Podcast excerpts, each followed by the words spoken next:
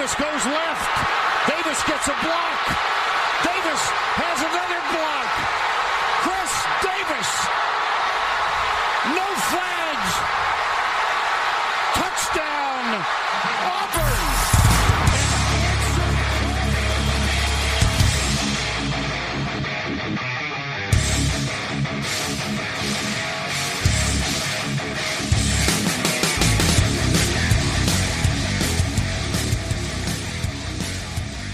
Fala, seus especialistas! Está começando mais um No Flags. Aqui a gente expulsa zebras e torce para alguma franquia da NFL. A gente pode acabar te ofendendo. Eu sou Paulo Ricardo e estamos chegando próximo do draft, já é semana que vem. E a gente hoje cobre wide receivers e cornerbacks que foram draftados nos últimos quatro anos para tentar tirar alguma lição daí e preparar você para o inevitável para inevitável dor de cabeça que será o draft. E para isso temos aqui a pessoa que mais ama o processo pré-draft da da NFLPT, né? Alan Basso, o maior lover da, do, do draft, Alan. E aí, tudo bem? Meu, as análises pré-draft, elas valem menos do que análise de pré-temporada. Graças a Deus que essa merda acaba uma, daqui a uma semana. e também tá com nós o Kazu novamente. E aí, Kazu, como que você tá, cara? Ah, fala pessoal, tudo bem, cara? Tamo aí animado aí pra analisar outras posições aí hoje. Ainda no aguardo do Lamar Jackson, mas animado. Complicado. Vamos, antes de partir direto pro podcast, a dar as nossas nossos recadinhos. É, tem uma galera ali que semana passada já ouviu e assinou lá no Orelo. Não sei se está é, fazendo a transição de um podcast de, de uma plataforma para outra, mas todo mundo, ni, aliás, ninguém que assinou no Orelo reclamou de nada, o que diz que está funcionando. então, uh, se você precisa fazer, se você quer fazer a assinatura em reais por seis reais, ou se você precisa fazer por Pix ou qualquer coisa assim, Orelo pode ser seu, sua casa. O único lado ruim, você tem que ouvir pelo app dele, você não pode ouvir pelo feed que você está acostumado. Se você prefere ouvir pelo feed que está acostumado, a opção que a gente tem continua sendo o iCash por 1 dólar 50 por mês ou por 10 dólares por temporada, que vai até o fim do ano, e 5 dólares se você realmente quer nos ajudar. É, mas tirando isso, parece que está funcionando legal, todo mundo está ouvindo, todo mundo está conseguindo acessar seja os aplicativos ou fazer a transição no app. Se tiver qualquer dúvida, não estiver conseguindo, pode falar com a gente que a gente, a gente tenta resolver no que for possível, tenta ajudar aí. É, não deixa de assinar porque você não conseguiu, pô. Aí é loucura. Fechou? Tranquilo, Alan? Notícia, últimos recados, é, ah, últimos não, recados aí do, do Endzone 51 antes da gente partir pro podcast? Ah, temos vídeo novo no podcast. No podcast Caraca, no, no, toda, eu não tô acostumado é. com isso. Toda semana temos vídeo novo, pô. Que loucura. Que é, é, é, é, é, meia verdade. Na verdade, o vídeo não é novo. Ele só é novo no Endzone. é, um, é um vídeo que o Felipe já tinha soltado sobre o Jalen Hurts. E aí, como ele é, renovou essa semana, a gente falou, pô, vamos postar lá no Endzone, né, pra galera que acompanha o canal, não viu no canal dele, é, ter acesso, e aí tá rodando lá, até que tá, não, não deu a mesma repercussão que o do Odell, mas tá com uma audiência boa, graças a Deus. É isso, pô, aí sim. Se você ainda não assina o canal do Endzone 51, vai lá, assina, curte lá, porque o material é bom. E é de graça. E é de graça, de graça. Não tem paywall de cuzão igual a gente. Vamos, vamos embora pro podcast. Antes, antes da gente partir então para as lições do draft, como sempre a gente dá uma passada aqui pelas notícias da semana. Essa semana tem três notícias, pelo menos, que são duas. Uma delas bem importante e as outras duas interessantes. A, a, acho que a mais importante da semana é a renovação do Jalen Hurts, né?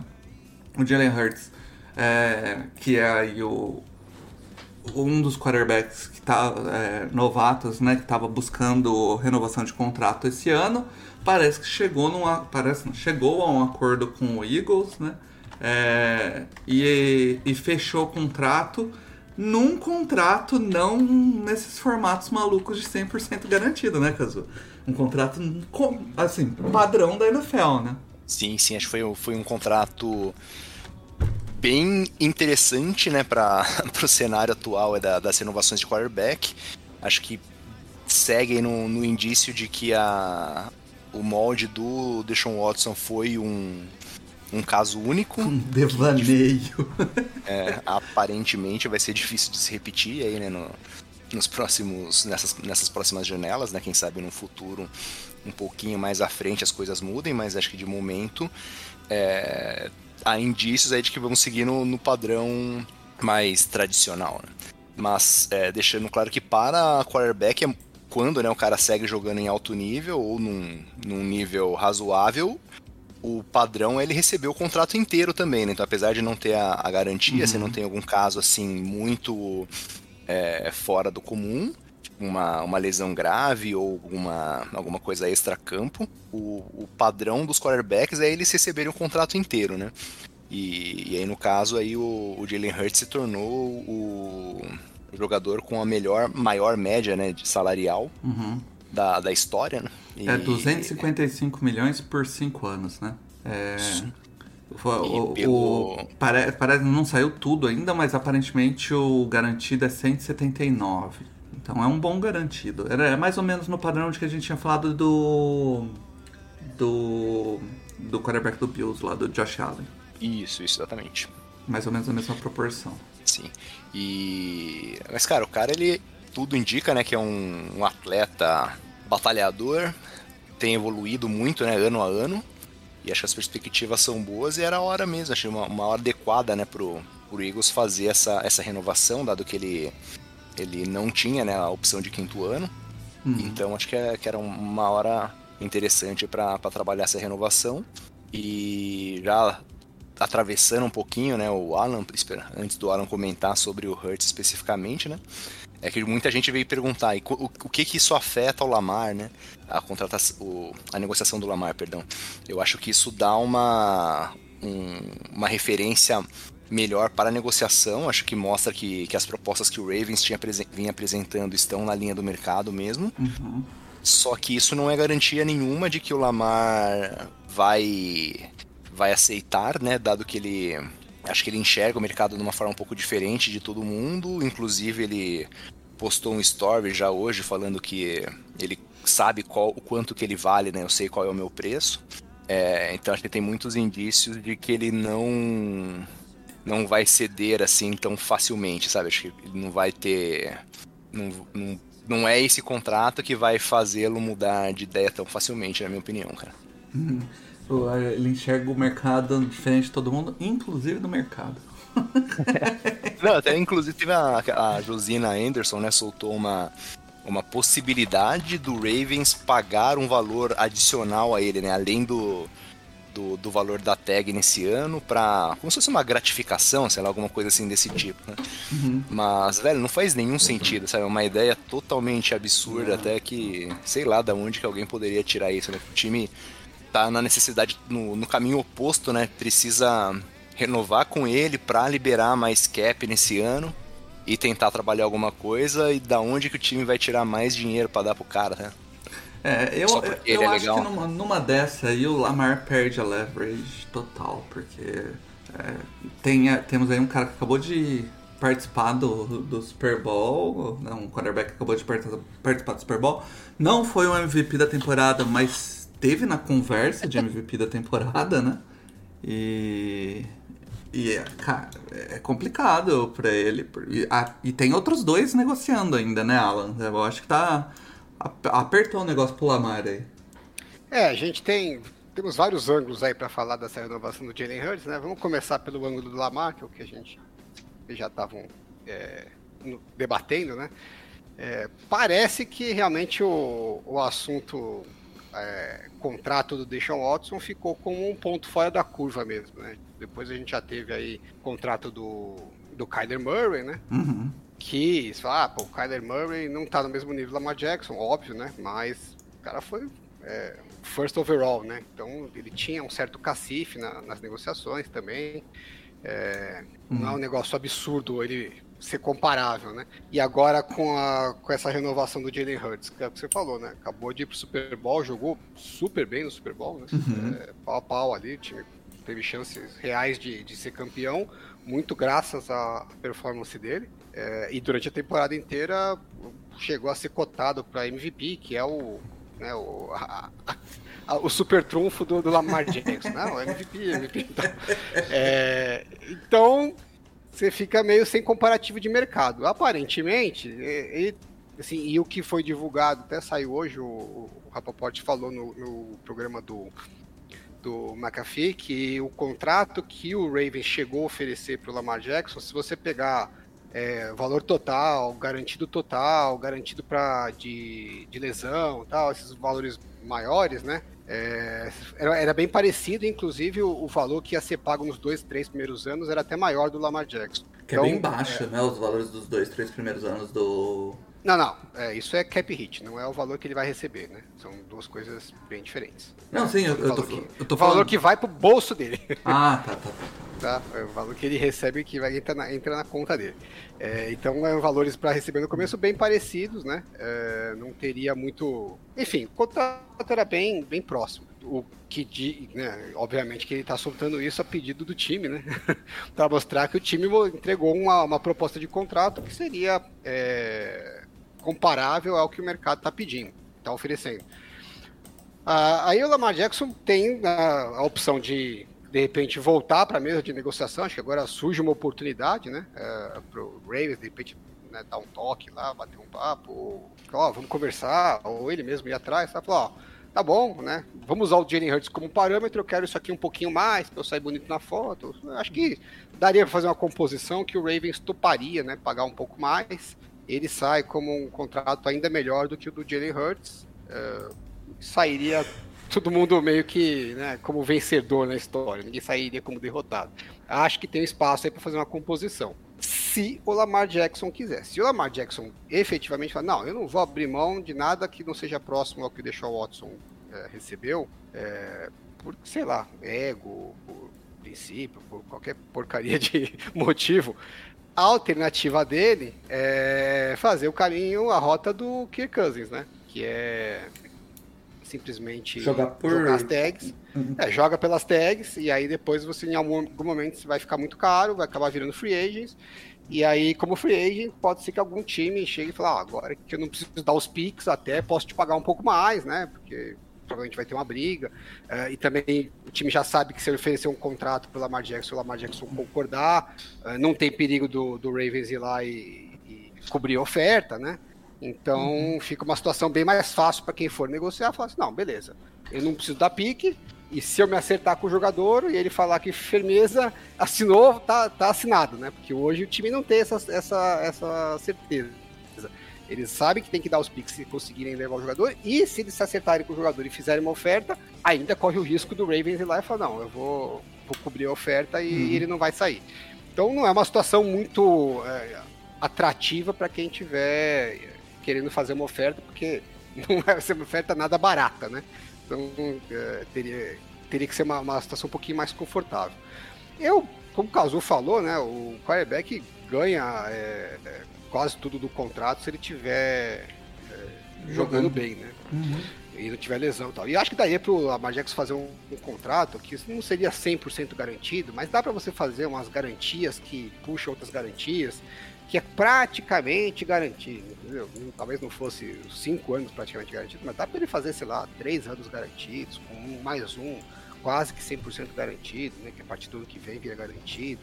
Enfim, é aquela história que a gente sempre bate lá dentro, né? Se tivesse um agente lá, talvez a gente falasse, olha, a gente talvez consiga uma coisa que seja uma situação né, quase tão boa quanto o 100% garantido, mas né, não, é, não tem o nome de 100% garantido, que aí para os times é uma boa, e aí para os times quando forem negociar com outros jogadores que não são quarterbacks, é mais fácil eles venderem a ideia que eles não dão 100% garantido nem para o quarterback, não vão dar para outro jogador tal. É, que acho que para o time é importante né, essa imagem de não sair a, a notícia de que o contrato é 100% garantido de 5 anos. Mas enfim, se o Lamar Jackson for bater o pé e falar eu quero, acabou, o único jeito é esgotar as opções das tags e, e eu acho que é, um, é um, uma linha bem arriscada, né, para ele. A gente já falou disso aqui. É, o estilo de jogo dele, obviamente, que expõe ele é, um pouco mais a, a, a, de repente, às vezes, não, não digo nem a uma, a uma, pancada, mas a gente já viu, né? Jogadores estão nessas corridas, faz esses cortes, ele faz uns cortes bem é, agressivos, né? Para dar o drible nos jogadores, para estourar um joelho ali, é uma coisa simples de acontecer, né? É, alguém cai em cima dele na hora que, ele sofre o teco, não precisa ser uma pancada, né? É, Dak Prescott quebrou o tornozelo assim, o Trey Lance quebrou o tornozelo assim, o jogador cai em cima do tornozelo dele, não é necessariamente a pancada do tackle que, é, que causa lesão. Então eu acho que é um risco grande que ele corre, né? Porque podia já garantir aí um, um contrato de longo prazo, talvez não precisasse nem ser tão longo prazo. Enfim, problema que a gente vai descobrir mais para frente, mas eu acho que abre-se aí uma janela de de repente de conversas entre o Lamar Jackson e o Ravens, se o Lamar Jackson estiver disposto a conversar, né? Acho que é um fato novo aí que cria é, aquela oportunidade de vamos voltar à mesa, porque agora a gente tem um, um novo parâmetro para a gente usar como referencial. Falando do lado do Eagles, eu vi todo mundo falar assim: ah, puto, o Eagles fez certinho, porque pagar o quarterback quanto antes mesmo é a melhor coisa, tal, que é mais barato tal. Eu acho que isso daí é uma, é uma história que ficou um pouco marcada. É... Eu não acho que é 100% verdade, a galera já assume isso como uma como um mantra, né? Isso é verdade se você realmente estiver pagando o quarterback que é bom. quarterback, se provar que no final das contas ele não era bom como você achava que ele era, o contrato vira uma bosta. Como o próprio contrato do Carson Wentz com os Eagles acabou virando uma bosta, né? O Eagles Sim. teve que trocar, acabou, acabou levando um pique, os pessoal, ah, tá, a gente levou um pique bom do, dos Colts, verdade, acabou levando um pique bom, mas assumiu uma trolha de dead cap de e, qualquer maneira. E né? foi na sorte também que levou esse. É, podia muito bem não ter levado o, o, um pique tão bom assim, né? E ainda ter levado o dead cap. O dead cap já vira certeza, né? Levou uma puta de uma trolhada, né? Então.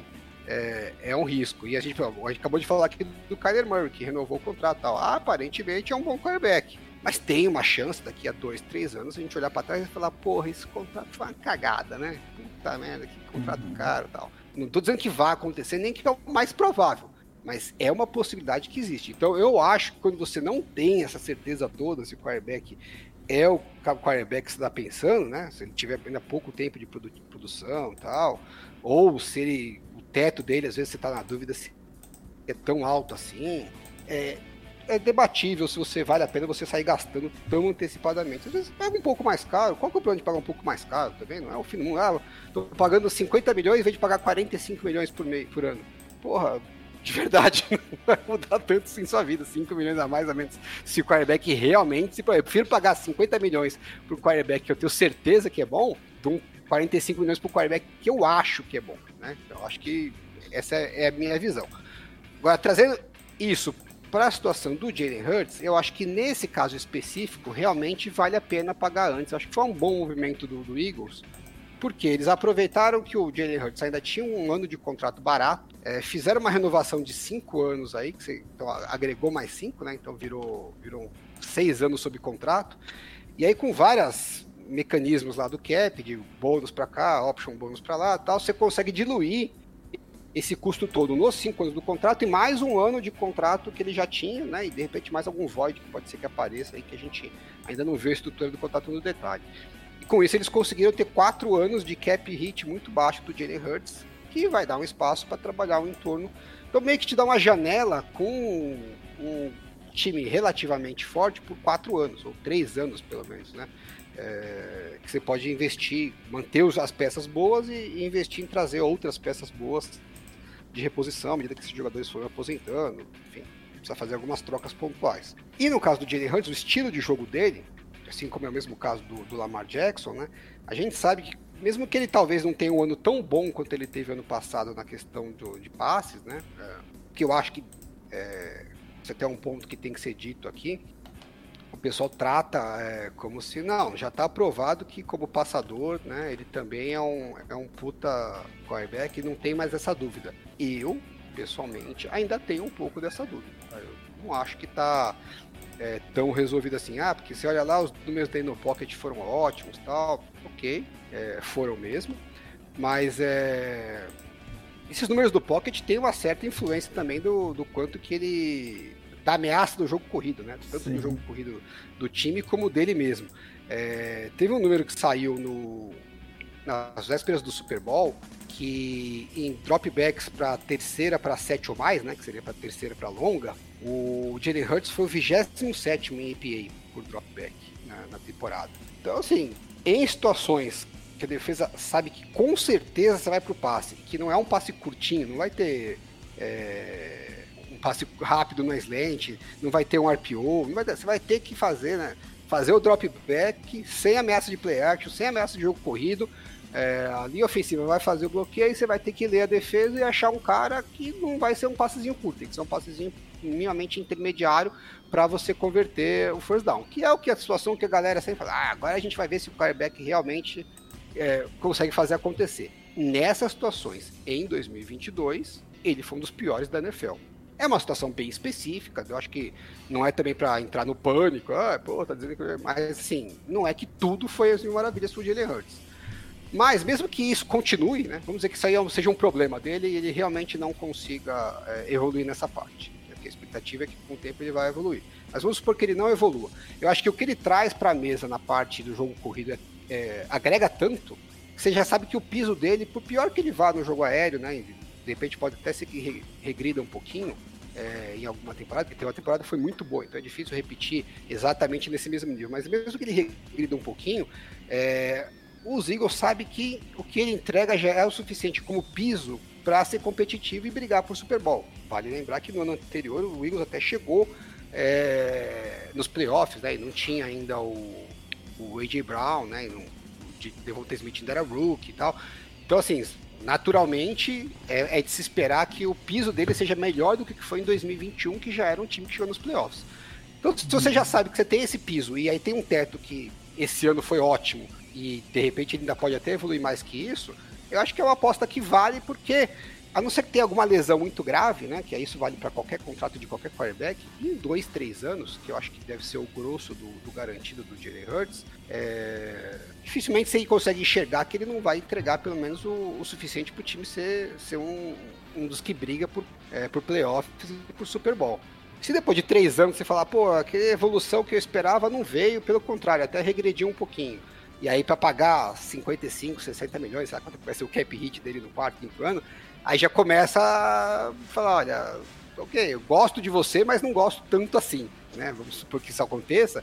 Você sempre tem a opção de cortar o cara também, não, não dá para trocar, talvez, porque ele tem uma, uma cláusula de não poder trocar, então eventualmente talvez ele não tope ser trocado. É, mas tudo é negociável também, né? Então eu acho que o risco para os Eagles nesse caso é menor do que era no caso do Carson Wentz, né? Porque o caso do Carson Wentz é... você não tinha esse piso garantido, né? Se ele não fosse bem na, em algumas partes chaves do jogo, era um o, resto, o resto era um desastre, como acabou sendo, né? É, no caso do Jalen Hurts, não. É, se ele não for bem né, em algumas partes que ele foi bem esse ano, você ainda tem, tem um piso garantido. Então eu acho que é, era a hora mesmo, acabou saindo, lógico, você economiza um pouquinho garantido em salário e tal.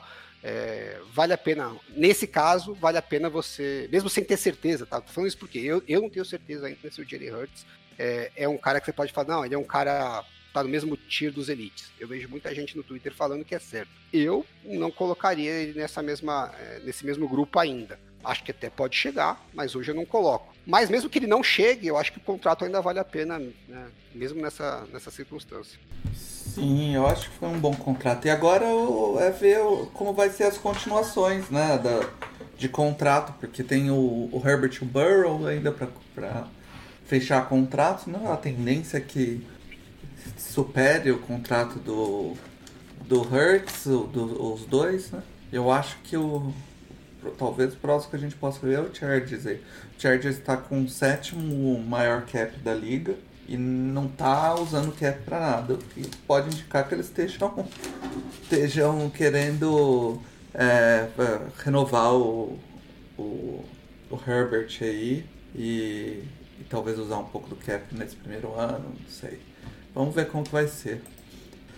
Ah, tem mais duas notícias, Alan. Estamos com a.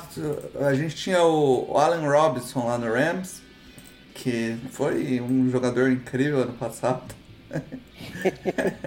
e, E agora o Steelers adquiriu ele por troca, enviando uma Nada. sétima e, e recebendo uma sétima. Um swap de sétimo round. O Rams vai ter que pagar 10 milhões do salário dele esse ano. E os, Steelers pagam os outros 5. Essa foi uma aposta furada, né, cara? Total, porque eles não estão recebendo nada, né, de, de pique, estão trocando uma sétima por outra, é, subindo aí, sei lá, 15 posições no sétimo round. Então, basicamente, não receberam nada. É só, Eles tão ganhando. É só pra falar que não deu, né? Eu acho que não pode dar de graça. É. jogador. É, o- é o salary dump total, né? Então, assim, ah, vou pagar 10 milhões, eu prefiro pagar 10 milhões Do pro cara 15. jogar em outro time do que pagar 15 pra ele jogar pro meu time. né? Basicamente, você tá, você tá economizando 5 milhões, mas tá perdendo o jogador. Né? Então, é... Que você acha que ter um não joga- va- esse É um jogador que você não acha que vale 5 milhões, né? Que vale 5 milhões. É, a conta não é só essa, né? Porque se eles não trocassem esse ano, ano que vem, pra cortar ele, custaria mais 8. Né? Acho que eles Aham. estão economizando no total 13 milhões. Mas, enfim, na cabeça deles, é, não vale nem 13 milhões.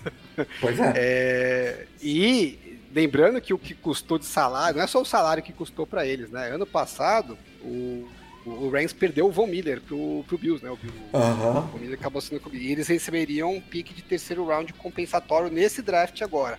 E não, receberam porque eles contrataram o Allen Robinson. Então o Allen Robinson, além do que custou pra eles, que acho que foi 15 milhões ano passado, e mais Sim. 10 esse ano, e, e mais um algumas coisas round. bônus, mais um terceiro round. Então gastaram aí uns 30 milhões com ele pra um ano e um, e um terceiro round. É um bom negócio. E a outra notícia que veio é o 49ers que parece que está recebendo diversas propostas para trocar o Trey Lance. Né? Uma delas é a do seria o Miami Dolphins, que agora tem o McDaniels de coach, que foi um dos principais advogados ali para a escolha do, do Trey Lance durante o processo de draft.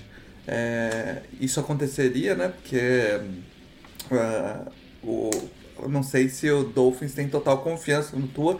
Inclusive, essa semana ele declarou que chegou a pensar em se aposentar é, por causa das lesões, né? Mas ele repensou e decidiu que quer continuar jogando aí, quer que o filho veja de jogar. Então, ele não tem planos a princípio de se aposentar, mas é preocupante quando o jogador dessa idade já pensa em se aposentar, né? O que vai acontecer se ele tiver le- mais lesões iguais, né? É, e, e eu acho que esse é um dos grandes motivos que o Alan ama esse período pré-draft. Por causa dessas, desses boa, supostos boatos maravilhosos, né, Alan? O Kazu falou que quer comentar essa notícia. Oh, É, uma- é um período ótimo de, de- onde se divulga muitas não notícias, né? Porque Não notícia, é nego é, bom. ligar pra, pra especular uma troca, ver se o cara tá. Se o cara está. Assim, se topam of- oferecer, avaliar né, uma, uma proposta, acho que deve ser a coisa mais normal que existe né, no, numa, numa off-season, né? É, eu É, acho que pro, pra sair algum negócio depende muito do, do status do, do Brock Purdy, né? Não sei, depende da recuperação Sim. dele. Mas eu, eu não. Eu acho que eu acho que isso é uma não notícia mesmo. E, o, de acontecer. e a, a- a parte do, do, do Dolphins eu acho que é um pouco mais interessante, né? Tipo, de, de- É interessante assim, qual, qual é o nível de dúvida que o. Sim. que o- os coaches têm na, na longevidade aí do, do Tua, né? Será que ele aguenta uma temporada inteira, que seja, sabe? É até por isso que eu falei su- suposto rumor, né? Porque ele é tão longe que a galera fala, não, existe uma conversa lá no fundo. Cara, é- é- essas paradas pré-draft é foda. Mas é- Não, até é- porque- essa mas não é a assim, primeira o- vez que a gente escuta do, do coaching staff do, do Dolphins não tendo confiança no Tua, que, vai, que gostaria de continuar ou que poderia continuar com o Tua, né? É a segunda, é a segundo rumor que a gente tem aí do, de troca pelo É. pro lugar Mas eu acho também, Paulo, que isso também não é. É, é meio que não notícia. É também uma não notícia. O, o, o Tua acabou de ter três concussões seguidas e É. terminou a temporada. Não terminou a temporada, né? Tava na, ficou na Injury Reserve, não jogou nos playoffs porque ele tava com é, esses problemas das, da- das concussões. E assim, qualquer um sabe que se ele sofrer duas concussões seguidas essa temporada, provavelmente tá fora. Né? E se tiver fora dessa temporada, talvez não jogue mais. Isso é um risco real, que todo mundo sabe que tem. É, duas eu tô sendo até o time. Pode ser que dependendo de uma, é. se for uma muito grave, talvez ele não jogue mais. Então, se eu sei disso, né? Todo mundo lá em Miami sabe disso também do coach staff. Então, eu acho que seria até uma é, irresponsabilidade do time não planejar um plano B aí qualquer. Mike White, né? Plano... Sim, então. É, eu acho que tem plano B, tem que ter plano C, tem que ter plano tudo. Assim como é o caso dos 49ers também. Os 49ers estão com o Brock Purdy e acabou de fazer uma cirurgia é, no ombro e tal. É, não é tão grave quanto a questão das concussões, o índice de, de retorno desse tipo de cirurgia é alto tal, mas é um retorno de cirurgia. E assim, você fala assim, não, não, não vou fazer nada, vou confiar 100% que o Brock Purdy vai voltar e vai ser meu titular, e além disso, viu, viu o Brock Purdy em um, um, um, pedaço da temporada numa situação limitada, né? É, mas mesmo se eu tivesse visto mais também, é responsabilidade. Você fala assim, pô, não tenho noção se o cara vai voltar 100% da, da, da lesão e não vou planejar nada, né? Não vou ter plano B nenhum. Então tem que ter, tanto que trouxeram o seu Darnold ali, porque você tem que ter mais algum quarterback que você tenha um mínimo de esperança que consiga é, jogar alguns jogos, né, pelo menos. Uhum. É, e essa notícia que saiu aí do, do, do McDaniels, né, falar ah, que ele foi um dos principais é, responsáveis por os 49ers terem draftado o Trey. É mentira. Todo mundo sabe que é mentira. Declarou isso trocentas vezes. O Shanahan deu 200 bilhões de entrevistas falando que quando eles fizeram o trade up, ele já tinha o Trey Lance na cabeça uh, e o Mac Jones uh, como uma outra opção que ele também se interessava. Mas eles fizeram a troca porque eles precisavam subir, porque senão eles não tinham chance de draftar o Trey Lance. E quem decidiu essa troca foi o Kyle Shanahan com o John Lynch e foram falar direto com o Jed York. Nenhum técnico sabia por que caralhos eles subiram, para qual quarterback. Eles sabiam que o, que o Shanahan gostava do Mac Jones porque eles não fizeram muito segredo em relação a isso. No treinense eles deram uma escondida porque eles não queriam correr o risco de, de né, dar alguma zebra. É, e aí o Shanahan pediu para os técnicos todos é, avaliarem todos os quarterbacks e trazerem os inputs. Mas ele já tinha a opinião dele, ele só não queria influenciar os técnicos e ele queria que os técnicos trouxessem a visão deles para ver se batia com o que eles estavam pensando, tal, de repente trazer um ponto de vista diferente, uma coisa que ele não tivesse visto, não tivesse pensado. É, e aí sim, pode até ser que nesse trabalho o McDaniels tenha é, se encantado com o Trey Lance e tenha sido um dos que falou, não, se a decisão fosse minha, eu traí o Trey Lance. Pode ser que isso seja verdade. Mas se ele não tiver também feito isso, o Kyle Shanahan ia draftar de qualquer jeito, entendeu? Com a opinião a favor ou contra do McDaniels, não ia mudar porra nenhuma. Uhum. A não uhum. ser que ele fizesse um caso muito contra, né? E o Shanahan fala, porra, não tinha visto isso tal, que é uma coisa muito pouco provável. Mas enfim, vá lá. Então, quando o cara fala assim, ah, porque ele foi um dos principais é, responsáveis, isso aí não é verdade, tá?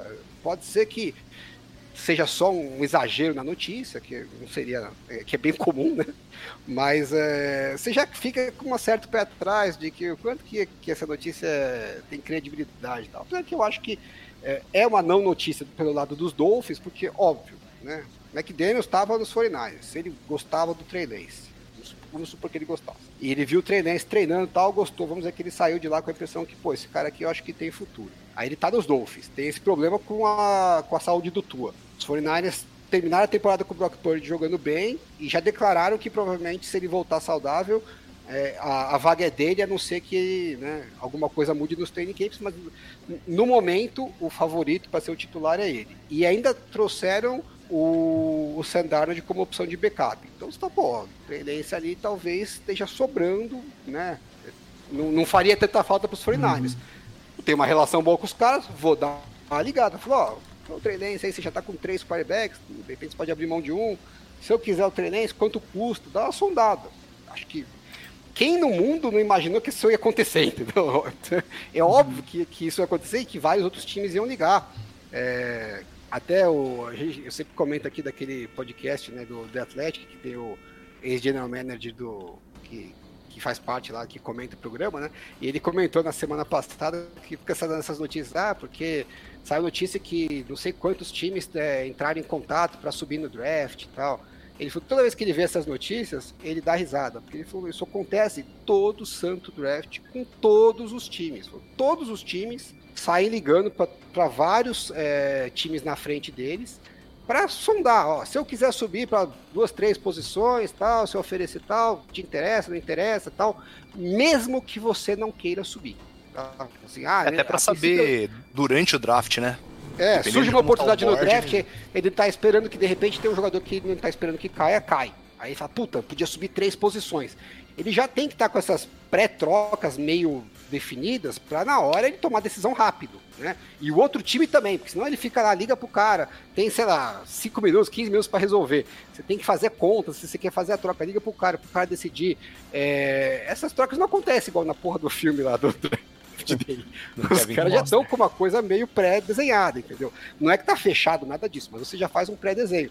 Então ele liga pros de cima e pros de baixo. Ele vai, vai ligando até os caras, ó, sei lá, tô no pique 22, eu vou ligar até o 16, porque mais que o 16 eu não tenho coisa para oferecer, é, fica caro demais, não vou nem perder tempo. Mas até o 16, eu, se o cara quiser, eu tenho bala para trocar, então já, já, já, sondar quem que teria interesse em trocar, né, em descer, por que preço tal, e já deixa tudo isso mapeado não quer dizer que o cara vai fazer. Então, assim, quando saem essas notícias, ele fala, não é notícia nenhuma, isso acontece todo ano com todos os times. Nesse caso dos 49ers, os times estarem ligando para os 49ers também não é notícia, porque todo mundo já sabia, né? Como vocês comentaram, é não notícia. Mas é, eu sou obrigado a dizer que eu acho que, de certa forma, é um pouquinho notícia. porque o jeito que o Rapaport soltou lá, deixando bem claro que, ó, o 49ers não ligou para ninguém, foram os times que ligaram para ele e tal. Hum. Tem muito cara que foi alguém dos 49ers que falou pra ele, ó, vaza essa notícia aqui. né? Mas vaza desse jeito para não ficar chato pra gente. Fala, ó, não é a gente que tá correndo, querendo trocar o jogador, é os caras que estão procurando e tal. Ou foi os 49ers que soltaram isso, né, pro Rapoport, ou foi o agente do Lance. É, acho que mais provável, pelo jeito que saiu, que seja os 49ers. É, que tudo bem, eu acho que também não é, não é muito mistério. Os 49ers sempre falaram que ó, a gente não quer trocar, mas se vier uma oferta muito boa, a gente troca né? Falaram isso já de todos os jogadores, né? Então não seria muito mistério. Agora, por que, que eles soltaram essa notícia? O que me diz isso é que eles acham que talvez, né, talvez pelos contatos que eles já tiveram, tenham a chance de alguém chegar no preço que eles topariam trocar. Então, ah, vamos soltar essa notícia para ver se de repente estamos né, abertos ao negócio. Basicamente, isso que estamos abertos ao negócio. Liga para gente. vamos conversar. É, então pode ser que as ofertas que chegaram para eles, eles consideraram que não estão tão baixas assim. De repente, se melhorar um pouquinho mais, talvez saia negócio, então vale a pena eu soltar na mídia para ver se a galera se, se empolga um pouco mais. É a única leitura que eu consigo fazer, porque não, não vejo outro motivo para os 49ers fazerem isso, né? É, eu achei que não tinha a menor chance disso acontecer, não porque os 49ers não trocariam o Trelense. Eu acho que na situação dos 49ers não vale a pena trocar o Trelense se não for um, um, um, valor de troca relevante, né? É, o, o, risco que você vai correr sem ele é, eu acho um pouco alto. É, e imaginei que ninguém ia topar é, pagar um valor relevante por ele, então não ia dar negócio por isso, né? Não porque não, não tinha interesse. É, ou uma, uma, das duas coisas não é verdade. Ou tem algum time que talvez topar, top pagar um pouco mais do que eu estou imaginando, e os finais acho que sentiram que o mercado talvez possa ser um pouco melhor do que a gente esperava, então vale a pena soltar a notícia por isso ou o que os 49ers estão esperando, né, estão querendo como valor para topar fazer a troca, talvez não seja tão alto assim quanto eu estou imaginando, e, e aí talvez a distância entre o que os caras estão oferecendo e o que eles querem não seja tão grande e, e, possa, e possa dar negócio. É o único motivo que eu vejo para uma notícia sair dessas, desse jeito assim, uma semana antes do draft, com muito cara de que foi o 49ers que vazou. Né? Sim, realmente. É... Parece coisa de de bastidor mesmo. Mas vamos ver, vamos acompanhar aí. Quem sabe semana que vem a gente traz mais notícias. Ah, vamos, vamos pros wide receivers então, que já, já temos 40 minutos aí já. Dá pra, dá pra dar um, uma primeira uma primeira take Você sobre... já ia falar que já dá pra subir o podcast o, o paywall? vamos dar um gostinho, vamos dar um primeiro, uma primeira take sobre o wide receiver. E e aí a gente sobe o PO. Então eu vou passar aqui os, os wide receivers que foram draftados nos três primeiros rounds. Nas três é muito, eu acho nos é, dois primeiros É, o wide receiver pra caralho. É, eu vou nos dois primeiros rounds, porque três primeiros rounds é muita coisa e eu dou uns destaques para quem, quem se destacou aqui é, nos outros rounds. Então, 2017 a gente teve o, o Corey Davis saindo na, uh, no primeiro round, pick 5. Mike Williams saindo na pick 7 e o John Ross saindo na pick 9. Aí no segundo round a gente teve o Zay Jones, o Kurt Samuel e o Juju Smith-Schuster. E a gente ainda tem menção honrosa para uh, o Cooper Cup, que saiu no terceiro round, o Chris Godwin, que também saiu no terceiro round, e o Kenny Golladay, que saiu lá no terceiro round. O 2018 a gente tem dois wide receivers de primeiro round, o DJ Moore, que saiu na pick 24, e o Calvin Ridley, que saiu na pick 26. No segundo round a gente tem o Curtley Sutton, o Dante Pettis, o Christian Kirk, o Anthony Miller, o James Washington e o DJ Shark. Ainda de menção honrosa no terceiro round teve o Michael Gallup. O, em 2019 a gente teve dois também só no primeiro round. Na pick 25, Marquise Brown para o Baltimore. E na, na pick 32, o Nakil Harry para o Patriots. No segundo round saiu Dibu Samuel, o AJ Brown, o Nicole Hardman, o JJ Acerga Whiteside, o Paris Campbell, Andy Isabella e o DK Metcalf. E ainda tem o Hunter Renfrew que saiu lá no quinto round, o Darius Slayton que saiu no quinto round, o Terry McLaurin saiu no terceiro e o Deanto Jones Johnson que saiu no terceiro round. 2020, a gente teve uma cacetada de wide receiver no primeiro round. É, teve o Henry Huggs, que foi a pick um do Raiders. Parabéns, Raiders. É, o Jerry Jude, que saiu na 15. O Dallas Cowboys pegou o CJ Lamp na 17. O Jalen Hager na 21. O Justin Jefferson na 22. E o Brandon Ayuk na 25.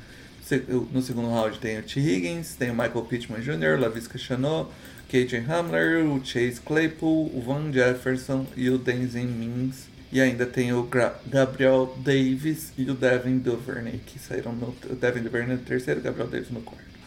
O 2021 uh, teve o Jamar Chase lá no primeiro round, uh, na, na pick 5, o Jalen Waddle na pick 6, o Davonta Smith, o Kader Tooney e o Rashad Bateman. No segundo round teve Elijah Moore, o Moore, Devon Eskridge, o Tutu Atwell e o Terrace Marshall. E lá no terceiro, ainda tem de, de é, menção honrosa, lá no quarto round, o Amon Hassan Brown. É, esses foram os nossos wide receivers draftados entre 2017 e 2021.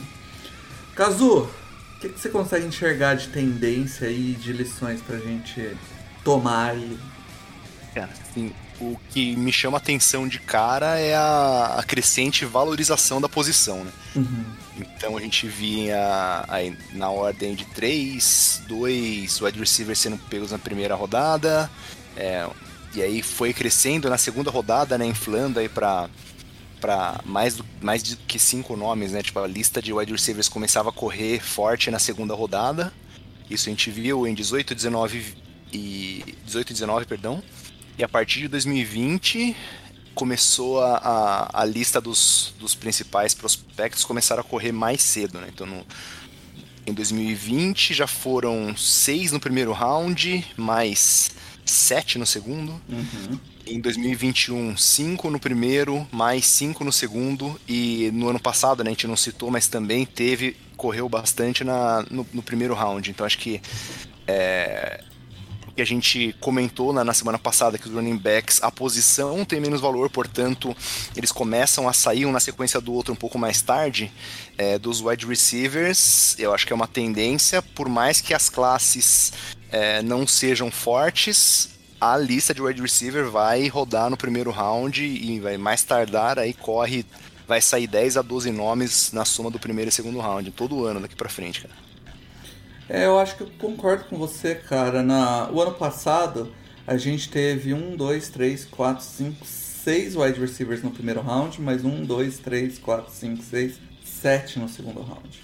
Foi uma cacetada também. O, e se você for ver, o, todo ano a gente ouve a história de que a classe de wide receiver é boa, né? Faz três anos seguidos que a gente ouve isso aí. E a, a grande realidade é que eu acho que a, esse jogo cada vez mais vertical e mais de passe da mais 100% focado no passe da NFL faz com que os times precisem de, de wide receivers. Tá se tornando uma posição mais e mais premium cada ano, né? E os salários dos wide receivers estão ficando cada vez mais altos também. Então, você ter um wide receiver em contrato de rookie tem, tem a sua vantagem também. O é, que, que, você acha, Alan? É, eu acho que eu não sei se é um fenômeno tão recente assim, né? A gente pega aí, porque 2017 e 2018 não foi um, um número tão grande, mas você pega 2014, se eu não me engano, teve 12 wide receivers no primeiro e segundo round, né? Então não é uma coisa que é tão nova assim, mas é inegável que, que tem esse que tem tido essa, esse aumento na posição, uhum. né? É, eu lembro que 2007 é, foi quando os Patriots fizeram, usaram pela primeira vez, foi o primeiro time que usou é, o Eleven Personnel é, na maior parte dos snaps né, na NFL.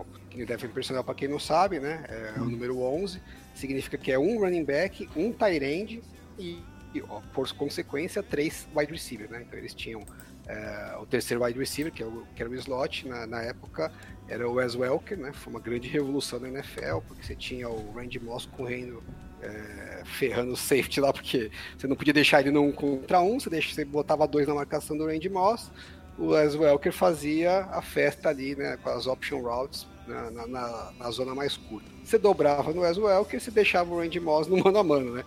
Então, porque quem marcava normalmente o Wes Welker era um linebacker. As defesas não estavam preparadas para marcar três wide receivers. Hoje é um negócio que parece bizarro, assim, né?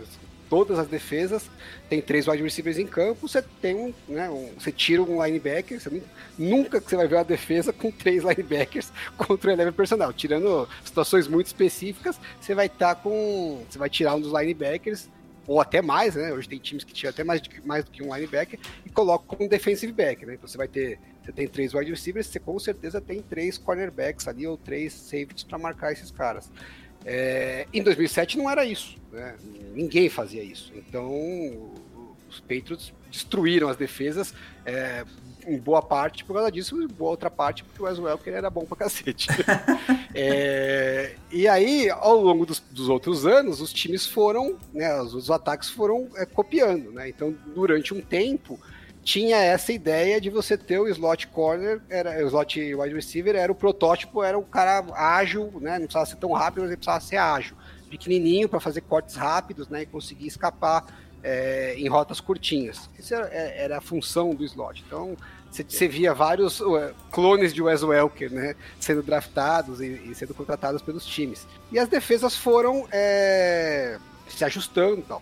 Então você pega de 2007 até 2010, 11, tem um crescimento exponencial do uso de Eleven personnel. Então os times começaram a usar é, três wide receivers com uma frequência maior. Isso cada ano foi subindo, foi subindo, subindo.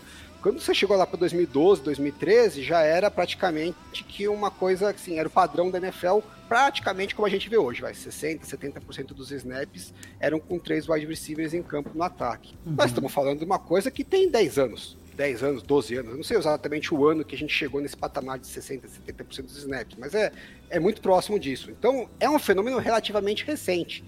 É, os times começaram a precisar de mais wide receivers é, há pouco tempo, coisa de 10 anos, 12 anos, uhum. pô, agora eu preciso, preciso de 50% a mais de wide receivers do que eu precisava antes. Antes eu precisava de dois, agora eu preciso de três titulares, né? É, é não, então, não, é, agora é... meio comum você ver o time indo fechando o roster com seis, às vezes até sete wide receivers. Isso era inimaginável, né, antigamente. É, não, não era comum antes. Então, é, essa necessidade por wide receivers, eu não diria que é uma coisa de 3, 4 anos, mas é uma coisa que já é, não é antiga realmente, é coisa de uma década aí que a gente foi, foi vendo essa mudança. E a questão do salário, como você comentou, né, Paulo? Isso foi uma coisa que foi acompanhando depois também, né? Então, à medida que mais uhum. wide mais, mais o passe foi ficando cada vez mais. É... Quanto mais wide receivers se punha em campo, mais os times iam para o passe, mais o passe foi se mostrando como a, a jogada que tinha maior valor né, para os ataques. E aí quem tinha wide receivers melhores acabava é, se destacando, então os salários dos wide receivers foram, começou a galopar. Então hoje, é, eu acho que realmente esse ponto do Cazu ele é bem válido, porque é, é, é, o oposto do que a gente falou no Tyrande, né? É, se você acertar um bom wide receiver no primeiro round, não precisa ser um cara top. É só assim, pô, draftei um cara no primeiro round, não é o que eu esperava, né? É, eu, sempre no primeiro round você tem aquele sonho de eu vou pegar o cara que vai de ser acertar elite, o Jamar né? Chase. É, vai ser elite, quem sabe, cara, quem sabe acerta a mão no Hall da Fama tal. Você quer um cara que seja potencial de All Pro, né? Ou pelo menos Pro Bowler com uma, uma certa frequência tal. É, você draftou pensando nisso, mas falou, pô, errei, não, não era tudo que eu esperava, mas ele é um cara útil, é um, é um bom wide receiver. É, vai ser um titular para mim. Bom, um, um, bom titular na, na NFL, é, dependendo do, da função que ele faz, vai custar aí 17, 18 milhões brincando né, de wide receiver. Uhum. É, vimos agora que o Allen Robinson acabou de vir por 15 milhões e conseguia nem fazer nada. Foi, foi mandado embora, é, o time tá pagando para ele ir embora e contratou esse mesmo cara por 15 milhões. Né? Então você imagina que se ele tivesse é, entregando mais, né, fosse um cara mais certo ainda, é, ia receber mais do que isso. Se, pô, se você consegue um cara desse que não vai ser o top da posição, mas vai te entregar uma performance boa, e você vai pagar para ele 2, 3 milhões de contrato de rookie, em vez de pagar 16, 17, é uma economia gigante, né? É. E acho que outra coisa que tem acontecido é que os wide receivers têm chegado mais prontos, né, também na NFL, até porque é, a quantidade de o, jogo de passe na NFL aumentou muito, no college muito mais, né? A gente vê os times jogando com quatro wide receivers, cinco wide receivers às vezes. Sim. Então, é, o jogador ele acaba tendo é, muito mais exposição, né, ao jogo aéreo na, na, no college e um número muito maior de snaps. Então ele vem um pouquinho mais pronto para a NFL. Então você vê jogadores que chegam, é, lógico, vou falar dos elites aí, mas você vê um cara como o Justin Jefferson, o Jamar Chase, além deles serem elites, eles já chegam como elite, né? já chegam arrebentando. Primeira temporada dos caras já é um estrago. Diferente do que acontece, por exemplo, com o Tyrande, né? Então, é, é uma aposta que para os times acaba sendo muito melhor. Fala assim, pô, se eu acertar a mão, o cara já de cara já, já me entrega, já muda o patamar do meu ataque com o salário lá embaixo. Em vez de eu pagar 28 milhões para um wide receiver, eu vou pagar 4, 5. Uhum. Se, se eu draftei um pouquinho mais para cima, se eu draftei um pouquinho mais para baixo no primeiro round, ainda vou pagar menos que isso. E se ele não for um cara top, mesmo assim, a chance dele chegar já contribuindo de forma significativa é bem grande. A gente vê vários receivers de primeiro round que ainda não chegaram nesse patamar de elite, mas que já entregaram temporadas de 700, 800 jardas, né? Que não é fácil você conseguir um wide de 800 jardas na, na, na NFL. Parece que é fácil, mas eu vou mostrar depois que não é tão fácil assim. Então, por isso que os times estão cada vez mais procurando lá em cima. Fala, pô, vou, vale, aposta vale, né? Porque se eu acertar na veia, é, é um puta negócio. Se eu acertar mais ou menos, ainda assim é um bom negócio. Né? É, uma, é uma posição que vale mais do que o mais ou menos ainda é bom. Ó, Alan, eu tenho, tenho números aqui para trazer para você. Jogadores draftados entre 2017 e 2021 que o ano passado produziram mais de 800 jardas foram 28 jogadores. É uma quantidade considerável, né? O, o ano é. anterior foram 17, não, 18 jogadores. É, e 2019 foram 13 jogadores. Entre esses eu tenho, caras, eu, né? eu tenho números bons para falar sobre esse assunto, Sim. vou deixar para o meu próximo take. Boa. É, eu acho que outra, outra informação importante trazer aqui para falar sobre é, esse, essa questão de salários é, é, eu fui puxar aqui os jogadores mais bem pagos da posição de wide receiver e são 33 jogadores, 33 wide receivers que recebem mais de 10 milhões. É coisa pra cacete, tem mais de um jogador por time para ganhar 10 milhões. E aí você pensar que os times têm calor. Fora, fora né? os que estão em contrato de rookie. Exato, você vai ter jogadores aí que estão em contrato de rookie e com certeza. Desses que a gente comentou aí de cabeça, pode esperar aí. É, o Jamar Chase, o Jalen Waddle, o C.J. Lamb, o Justin Jefferson, todos esses caras provavelmente devem é, fechar contratos bem mais altos. Até o próprio é, o próprio T. Higgins, eu acho. O T. Higgins ele, ele renovou, ainda não, né? Não. Não. É, é outro cara que pode, você pode esperar que ele vai, deve fazer um contrato bem maior. É, enfim, é, para você ter ideia, alguns nomes aqui que você não imaginaria que era um cara de 10 milhões, mas é. Tim Patrick do Broncos é um cara que 10 milhões para pagar para ele. Brandon Cooks já, já tá 30 anos de idade. 10 milhões. O MVS que veio lá, o Marquês Valdez Scantling, que veio, foi pro Chiefs, 10 milhões. O Davante Parker, que tá no Patriots, 10 milhões. O Alan Lazard, que foi pro Jets, 11 milhões. E é assim que funciona. Não, é, é, esse, é, esse, que acho que é o racional dos tipos. Assim, mesmo se eu draftei o cara pensando que ele ia ser bom e ele foi um Alan Lazard da vida, uhum. porra, ainda assim, em vez de eu pagar 11 milhões eu tô pagando vida, eu vou pagar 2. é, porque você deve estar ali no final do. É verdade, do verdade. Pro 22 segundo, vai ser uns 2, 3 milhões. Pô, pagar 3 milhões pra um cara que entrega. Ó, oh, o Michael Pittman, o Michael Pittman que tá jogando bem, é 2 milhões que ele custa. Pois é, então é você acertar o Elite, puta, maravilha. Mas se você acertar só um cara bom, né? Ok para bom, às vezes, né? nem precisa ser muito bom assim. Ainda é um bom negócio financeiramente, Sim. porque a wide receiver não é uma posição barata. Sim.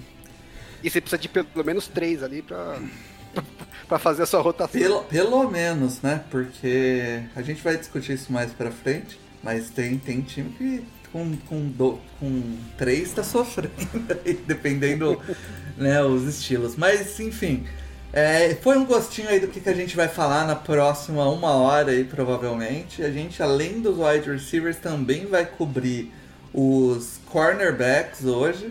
Como a gente teve bastante notícia, não vai dar tempo de dar um gostinho de cornerback, mas você fica aí na sua imaginação. Ou você clica no Orelo ou, ou no iCast e assinam no Flex para ouvir o que a gente tem a falar. O draft está aí batendo na porta, você está querendo saber um pouco mais dessas nossas impressões sobre os últimos anos para ter uma visão um pouco mais geral, fica aí a, a sugestão de assinar a gente para curtir aí essa cobertura e ainda assim você vai poder ouvir nossas impressões do pós-draft. É... Acho que é isso. Vamos subir o paywall. Não pode passar! Acabou a mamata! Você não vai passar! E é um selvagem porteiro do Enem! É isso, Alan. Vamos lá para suas impressões de wide receiver? Vamos lá. É, a minha lição aí que eu apurei dessa, desse nosso estudo é a seguinte: eu, um tempo atrás, eu não sei se ainda falam isso hoje, porque eu tenho tentado ficar longe do Twitter às vésperas do draft. Mas é, logo quando a gente começou, quando eu me envolvi com o NoFlags, o NoFlags mexia muito com o draft, né? Acabei me envolvendo um pouco mais do que eu gostaria. É, e, eu vi, e eu vi o pessoal falando tinha muita gente no Twitter falando assim, ah, não tem cabimento draftar o wide receiver no primeiro round, porque você acha o wide receiver em outros rounds e tal. E aí você tem N exemplos de wide receivers top que foram draftados no segundo, terceiro round até para baixo. Eu queria dizer que essa estratégia ela não é verdade, tá? Se você quiser draftar um wide receiver top, assim, não vou dizer elite, mas assim, primeiro escalão, né, do, do, que o cara fala, ah, esse cara aqui é um wide receiver 1, é, é bom. Não é, não é mais ou menos, o cara é bom mesmo. Você vai ter que draftar ele no primeiro ou no segundo round com um pouquinho de boa vontade, talvez você acerte ele no terceiro round e acabou. É isso aí. Passou desses três. Qualquer coisa fora disso, já estamos falando de exceção. É. Mesmo o terceiro round já começou a virar exceção. É, trouxe, fiz um levantamento com alguns números que é o seguinte: peguei os últimos três, as últimas três temporadas, né? De novo, lembrando que é uma amostragem pequena, então não é uma coisa definitiva. É só pra gente ter um cheiro, né? Até estendi para três temporadas para ter uma, uma amostragem maior.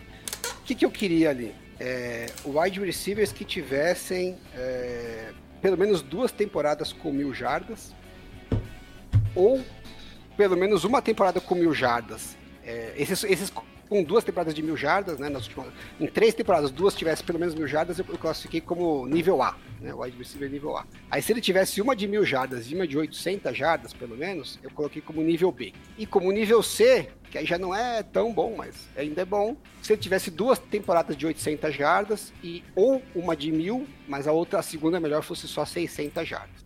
E aí uma das coisas que eu descobri é que os caras que batem mil jardas normalmente batem com frequência frequência, tá? É, jogador com mil jardas e depois que caiu para 600, tem muito poucos. A maioria, quando não faz mil, pelo menos te entrega 800, né?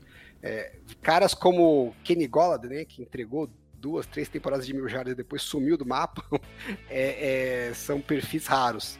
E aí, assim, eu listei aqui nessas últimas três temporadas, wide receivers que conseguiram pelo menos duas com mil jardas foram 23. Uh, ah, alguns aqui, eu tive quatro casos que eu tive que dar uma flexibilizada, que eram jogadores que tiveram perderam alguma temporada por lesão, como o caso do Keenan Allen, uh, de Andre Hopkins, né? O cara perdeu a temporada quase que inteira por lesão. Eu puxei uma temporada para trás. Falei, ah, esquece essa que ele perdeu por lesão, vou puxar de 2019, né? Então, continua com três temporadas, mas eu tirei três temporadas saudáveis. É, e aí acabaram entrando aqui também. É, e aí, nos casos de mil jardas e 800 jardas, você vê muito cara novo, né? Que acabou, tá, foi draftado há pouco tempo, às vezes ele não teve tantas temporadas ainda. É, são caras que você vê que tem uma chance bem razoável de chegarem a duas, a, a duas temporadas de mil jardas em breve. É, você tem Devonta Smith, Amon Hassan Brown, uh, Dibu Samuel, o próprio Michael Pittman, que, eu, que, você comentou agora há pouco, né, Paulo? São caras que foram draftados aí há 3, 4 anos só. É, então, é, esse, o nível B para virar nível A é, é, é, é bem possível, porque a maior parte dos jogadores que estão aqui são jogadores é, que não estão há tanto tempo na liga, né? Então, o que eu, a, a minha revisão desses caras, assim, para ser A ou B, é os caras que você gostaria de draftar, porque o cara do A é, normalmente ele, é meio, ele, consegue ficar meio constante lá. Estamos falando de caras que é Tyreek Hill, Justin Jefferson, Davante Adams, é, Stephon Diggs, A.J. Brown, Sid Lamb, Jalen Waddle, Jamar Chase. Esse nível de jogador que nós estamos falando, é o cara que você quer achar no draft. Aí, pois bem, fui olhar assim, onde que esses caras foram draftados? Então, eu tive 23 jogadores de, de nível A e 12 de nível B, né? Que tá ali quase, total de 35 jogadores. Os que foram draftados em primeiro e segundo round é, representam 71% desse total desses jogadores. E aí, se você puxar os jogadores de terceiro round, que virou em torno de um os 20% de, de, dessa amostra, a gente vai para 91%. Então, assim, a sua chance de conseguir um cara desses fora dos três primeiros rounds é menor do que. Não é, não é essa conta, né? Mas, assim, a chance de, de, alguém, de algum receiver draftado fora do, do, dos três primeiros rounds entrar nessa lista é menos do que 10%. É, não me parece um, uma. É, uma estatística que te anima muito e fala assim, não, deixa que eu drafto o wide receiver mais para baixo. É, por isso até que talvez eu acho que casa com o que o Caso tá falando. Você começa a ver os times cada vez mais draftarem mais para cima. Porque se o cara falar assim, ah, não vou draftar do primeiro round porque não achei a classe tão boa, vou deixar pro segundo, tem uma grande chance de quando chegar no segundo, já ter saído uns 10 wide receivers né, no pique dele. Se o pique dele não for um pique muito alto de, de, de segundo round. Então, cai um pouco no que a gente estava falando de, de quarterback, né? Que às vezes o cara fala assim, ah, eu nem acho que esse cara é um cara de primeiro round, mas se eu for deixar pro segundo, vai sobrar talvez poucas opções, eu prefiro ir no cara que eu quero no finalzinho do primeiro round. Então, por isso que talvez tenha subido, porque é, não é só de agora, né? Estou falando de jogadores aqui que foram draftados já há bastante tempo e que a liga tem visto, obviamente, todos os times fazem levantamentos muito mais detalhados que esse, é que você quer cara top, migão, é primeiro, segundo round, um pouquinho de sorte, sobra pro terceiro e é isso. Não, não foge muito disso, não. É, acho que tem que, tem que arriscar mesmo, cara. Tem que gastar e... e acho que essa é a visão, até usando, pegando como exemplo aí o, o Eagles, né? O Philadelphia Eagles, eles gastaram 19 no JJ Arcega Whiteside, gastaram 2020 no Jalen Rager, e aí pra 21 foram no, no Devonta Smith, depois no pagaram pelo AJ Brown, né? Então, tipo, é, é uma para dar para conseguir montar o, o, a dupla aí de, de wide receivers, né, que é uma das melhores da liga, os caras deram muitos tiros, né? Uhum. Não dá para ficar esperando acertar, né, lá, lá na frente. Né? E até que a gente viu aqui na, no, no, levantamento que, a, que a produção fez, é, sempre tem aí na ordem de de 20 a 25 wide receivers draftados aí depois do quarto round, cara. É um ou outro nome que a gente reconhece aqui nesse meio, cara. E se você for ver a análise de draft, cara, tem um monte de nota A, nota A, a mais lá, que é os caras que uhum. tinham uma performance razoável no college, e os negros ficam marcando, marcando, na hora que ele sai, todo mundo vibra, o torcedor vibra, que pegou o cara, foi um puta de um... Estilo do sexto um, round. Isso, um steal no sexto round, você, o cara nem, nem entra no grupo final, tá? Nem, nem entra no roster. É. Ah, e, e, até olhando os números aqui, né, que eu falei, eu puxei 35 wide receivers, né, que conseguiram mil jardas duas vezes, ou mil jardas e, oito, e pelo menos 800 na, na, segunda melhor temporada. Os três caras que não foram no, no primeiro, no segundo e no terceiro round, eu digo quais são. Foi Tyreek Hill, que a gente sabe que caiu, na verdade, não foi nem por talento, foi por aquele problema que ele tinha com a justiça, né? É, nem é um exemplo muito bom, né? É, Stephon Diggs, esse sim foi um, um steal de late round. É, e o Amon Hassan Brown, que foi no quarto uhum. round. Então não foi também nem. Não, não chegamos nem no sexto. é, sétimo round, undrafted free, nada disso, entendeu? Então, tudo bem, você acha é, caras úteis mais para baixo do, do, draft. Retornador, né? É, vamos falar disso também, acho que a gente pode falar disso, mas assim, cara bom, cara que você vai fazer, esse cara é titular, cara que eu vou querer renovar, vou querer levar no, no elenco bastante tempo, o cara que é pilar do ataque. É primeiro, segundo round, o, terceiro round já é exceção, já estamos falando de exceção. Estamos falando aí de 20% dessa, de, de, desse grupo aí de, de caras tops, né? Que diferente quando você começa a participar, que é o nível que eu chamei de C, né? Que seria um cara com mil jardas e uma de 600 ou duas de 800, que é um cara bom até, é um cara útil. É, mas já não é o mesmo patamar dos outros caras, né? Não, não tem o mesmo nível de consistência. Aí já é o caras é, abaixo do segundo round, fora do primeiro e segundo round, metade desses jogadores desse grupinho aí é, é, não eram do primeiro e do segundo round. Que assim, é os caras que são úteis, mas ele não consegue dar aquele passo a mais, né? Não consegue é, chegar no, no, patamar de cima. Aí realmente você consegue, cara do terceiro, quarto, quinto round, começa a pipocar. Mas os caras lá de cima, é, você tem que draftar alto. Tem que conviver que assumir que você vai fazer umas cagadas, mas é, faz parte do. A pior coisa que pode acontecer é o time arriscar um pique alto dá errado e ele fala, puta, não devia ter feito isso. Aí ele para de draftar o wide receiver alto porque ele cometeu um erro. Né? Eu acho que o exemplo do, do Kazu é bem bom, porque o, o Eagles errou, errou de novo e falou, não, vamos continuar porque precisa. Né? Uma hora a gente acerta. Sim, e. E, e eu acho que teve é, outros times aí que é, tinham já um, um wide receiver estabelecido e draftaram é, outro wide receiver que, por exemplo, é o caso do Cowboys, né? Que tava. que pegou o Sid Lamp mesmo tendo o. Como que é o nome dele? O, a Mari Cooper. A Mari Cooper. E, e, e, eu acho que ainda bobeou de ter deixado a Mari Cooper sair, né? No, depois. Porque podia ter os dois. Hoje em dia, e eu acho que é, é, agora entra a minha, a minha questão aqui, é que hoje em dia você ter um cara mais estrela no seu time, assim, e outros caras hum, para compor ali que não são tão bons, eu acho que já não tá dando mais. Não tá dando mais para os times. Você vê diversos times com dois wide receivers recebendo mais de 10 milhões, é, que são dois caras bem cotados na liga, né? Às vezes tem time com três wide receivers ganhando mais de 10 milhões. Então, isso faz com que você achar um wide receiver no draft que você consiga ter essa produção, como o Alan disse, não precisa ser um cara elite, mas que seja esse cara com uma produção de um wide receiver de mais de 10 milhões, torna mais importante ainda. Então, assim como a gente disse ali no, no de end que eu acho que todo draft, o, os times que não tem um, um end bom devia dar um tiro num, num end ali nos três primeiros rounds, eu acho que o wide receiver não, não foge muito disso, mas vai além. Mesmo se você tem um cara bom, vale a pena você sempre estar tá dando um tiro em alguém. E, e eu acho que o retorno é muito bom. A, a, o retorno em questão financeira, se você conseguir achar um cara dessa qualidade.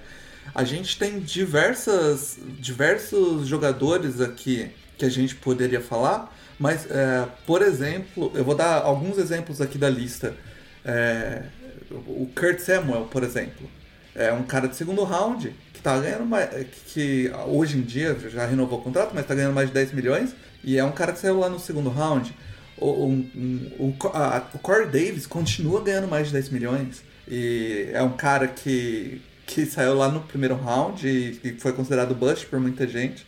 E ainda tá aí na liga ganhando mais de 10 milhões. É, isso é o quão valorizado essa posição.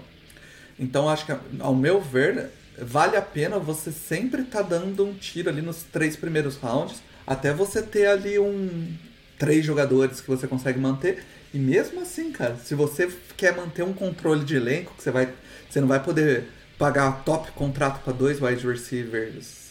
O Chargers, por exemplo, tá pagando mais de 20 milhões essa temporada para dois wide receivers e tá com o cap apertadíssimo. Então, não, não conseguiria pagar um terceiro cara 10 milhões para ser um cara mais ou menos. Tem que jogar com cara de draft, entendeu? Tem, tem que. Hoje o terceiro wide receiver do Chargers é o Josh Palmer, que é um jogador de draft, que o ano passado, quando teve chance de jogar mais, mais é, snaps, né? Porque o Chargers teve muita lesão, teve uma produção mediana ali. Ele, ele teve. O ano passado, é, se eu não me engano, ele teve 700 jardas, mais ou menos, quase 700 jardas. É, que já Mas é compreensível, né, Paulo? Porque é, 8, 799 jardas ele teve ano passado. Não deu pro Chargers draftar um wide receiver mais alto porque precisava draftar o linebacker no first round. Exato, né? Essa é, é, é, a parada, entendeu? Tipo, a, o valor, quando eu digo valor, valor financeiro mesmo, para você manter três jogadores em alto nível ou pelo menos num nível bom, dentro do seu elenco em wide receiver, e eu diria que hoje em dia você precisa de mais de três, né? Mas é muito caro, então você tem que complementar com draft essa posição. Esse é, é... Senão a gente fica com times igual a gente falou aqui já do Ravens, né? Que não, não tem wide receiver, né? E Packers hum. passou por isso também, né? E são dois times que tem, que tinham, né? não sei se ainda tem quarterbacks é, que, que eram vistos como né, primeira prateleira, mas sem armas, o time fica meio capenga, né? O, time, o ataque ainda vai, mas você não, você não consegue enxergar eles como um, um time é, que tem chance real de ser campeão, diferente uhum. do do que o Chiefs fez, né? Que foi atrás de um. O Chiefs é... só tinha wide receivers draftados entre 2017 e 2021. Pegou um, pegou um monte de wide receivers dessa, dessa faixa aí de, de, não tão bom, mas, mas ok, né? Pra pelo menos complementar o, o Travis Kelsey, né? Agora, puxando para um outro take aí, eu, eu tinha na cabeça ainda tenho na cabeça, né? Que o wide receiver ele é uma posição que você tem. Antes de eu fazer essa take, deixa eu só complementar o que você falou, Paulo, do uhum. valor né, do, da economia. Uhum. É, você pega um caso como do Bengals, né? Que tem o T. Higgins e o Jamar Chase em contrato de rookie. Né, tiveram esse ano que passou aí os dois no contrato de rookie. É uma economia similar a um quarterback top elite em contrato de rookie. Uhum. É mais ou menos a mesma. Dois wide receivers top te dão a, em contrato de rookie te dão a mesma economia que um quarterback top. Né? No caso do, dos Bengals, eles tinham as duas coisas, né? O quarterback top em contrato de rookie e dois wide receivers top em contrato de rookie. Por isso que o time conseguiu dar esse salto, né? Do, da, da, água pro vinho, de uma hora para outra, começou, chegou no Super Bowl e no, no ano seguinte disputou com chance real. É, porque ser duas das três posições mais importantes da, da NFL, os caras tinham né, caras em elite em contrato de rookie. Isso é uma vantagem competitiva gigantesca, que você só vai conseguir se você ficar realmente tentando acertar no alto. Não, ficar, não vou ficar tentando acertar no terceiro round. Meu, vai ser difícil pra cacete. Às vezes vai dar certo, mas é, é a probabilidade muito pequena, né? Por quê? Aí puxando pra ter que eu queria falar, eu tinha na cabeça essa história do wide receiver, porque é, diferente de outras posições, o wide receiver você consegue ter algumas funções mais é, especialistas, né? Então, assim, lógico, o cara que é o wide receiver top, tem que fazer um monte de, de funções. O cara é, ele, dificilmente ele é top numa coisa só, né? Não é aquele one trick pony, né? O cara que faz só a mesma coisinha. É... Mas se você tiver um cara que é só especialista em velocidade, ah, o cara é baixinho e tal, mas ele corre que nem o vento, então você bota ele pra é, receber bomba que, né, ele não faz mais nada, mas receber bomba ele faz. Ah, esse aqui é um cara grande e tal, ele não é tão bom em várias outras coisas, não corre rota tão bem, mas, pô, bola contestada ele pega. Pô, então, né, dá pra gente usar em algumas situações específicas. Então é uma posição que você consegue ter jogadores no elenco para algumas situações específicas, né? Às vezes o cara o adversário é muito alto, pô, puxar ele mais na red zone, né? nessas bolas contestadas ali e tal. É, e aí, esse tipo de jogador é um jogador que daria para você draftar ele mais para baixo no draft, é, porque é um cara que, como ele tem muitas limitações, não vai ter um interesse tão grande por ele no alto. E ele nunca vai ser aquele cara top que você está esperando, né? Que você gostaria, mas ele é um cara que pode ser o teu terceiro wide receiver, quarto wide receiver, e você vai usar ali em funções específicas. E eu achei que a gente ia encontrar vários desses aqui, né?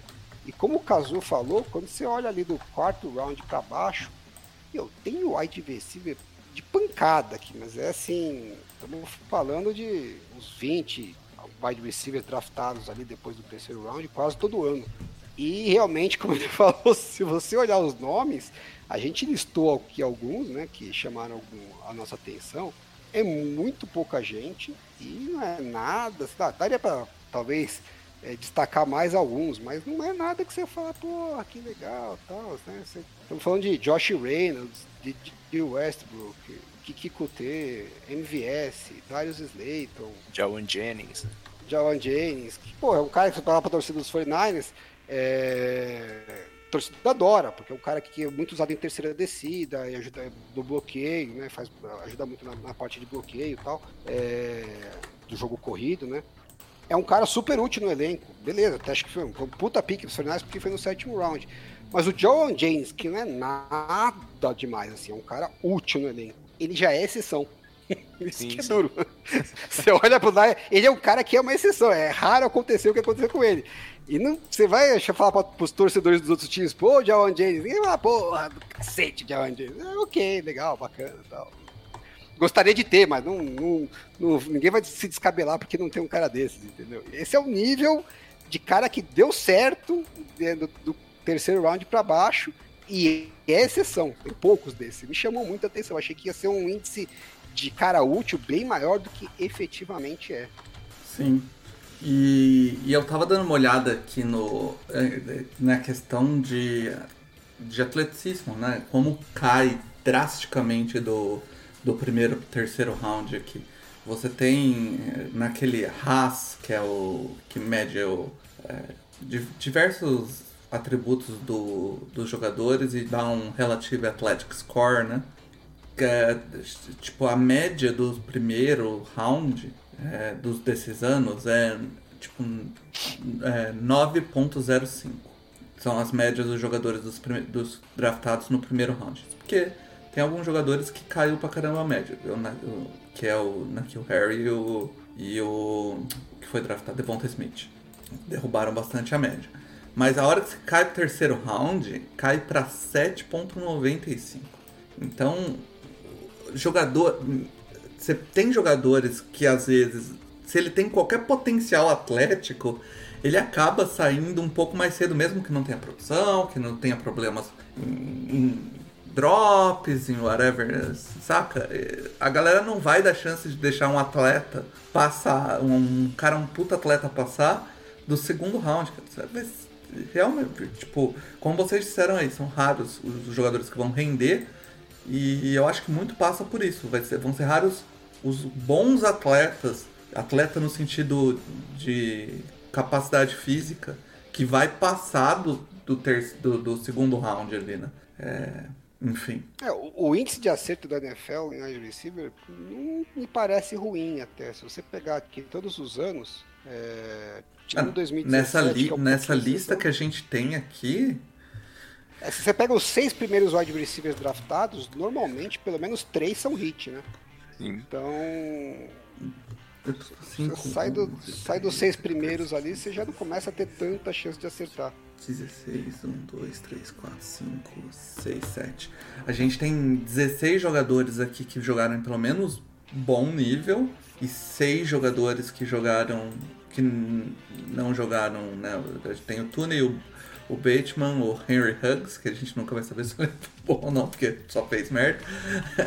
o Jalen Hugger e o, e o Nakil Harris, que são mais plus. Tem o John Ross também, lá em 2017. É, e o Kadarius Tune, na verdade, a gente assim, nem sabe. Não dá pra saber também. Talvez né? ele vingue, mas não vingou para o time que draftou. Então, como uhum. pique foi ruim, mas o jogador em si talvez seja, talvez até dê certo ainda. E até então, ficar, você... esper ficar esperando que a galera vai errar e você vai sobrar para você, uhum. é, uma, é uma, uma espera em glória. Sim. Aí, aí a hora que você desce lá pro terceiro round, no, em todos esses anos, jogadores que performaram em, em, em alto nível tem 26. Eu tô falando um mundo aí de 25, 26 jogadores. Essa é a diferença. e, e aí, aí, você vai falar, ah, lógico, primeiro round sempre vai ter maior chance, mas a, a, se você olhar os, os que a gente tava fazendo de tie-end, a diferença é bem mais gritante, por exemplo. É, mas eu acho que, tipo, pra dar tempo, a gente tem que partir pra cornerback, né? Senão a gente não vai conseguir terminar. Mas só, só um comentário da, da, da classe de agora, né? Que Ah, sim, sim, boa, boa. Boa, bem eu acho que vai, vai sair essa pancada na- no primeiro e segundo round de novo. Apesar de que, é, pelo que eu vejo das avaliações, aí, né, dizem que a classe não é tão boa, né? Os, os melhores, os jogadores mais bem avaliados, é, se comparados com as últimas classes, ficariam aí no. A partir do top da, da posição 6, 7, assim, tem alguns até que mais sensacionalistas que falam que não entrariam nem no top 10, né, da, das classes dos últimos anos. A gente tem a avaliação aqui do, do- do nosso Matheus, ó, produtor do show. O On The Clock tem oito wide receivers com avaliação de primeiro e segundo round. Acho que bate meio com o que a gente tem visto historicamente. Oito não é tão pouco assim. É. O PFF tem quatro de primeiro round. tem Seis. To... Não, não, cinco dois. total. Não, tem mais Ah, não, tem dois baixo. aqui embaixo. É. Lá embaixo, né? Tem sete caras Sete. com nota de primeiro e segundo round. E o The Draft Network tem Cinco. 3, 4, 5, 6, 7 também. É.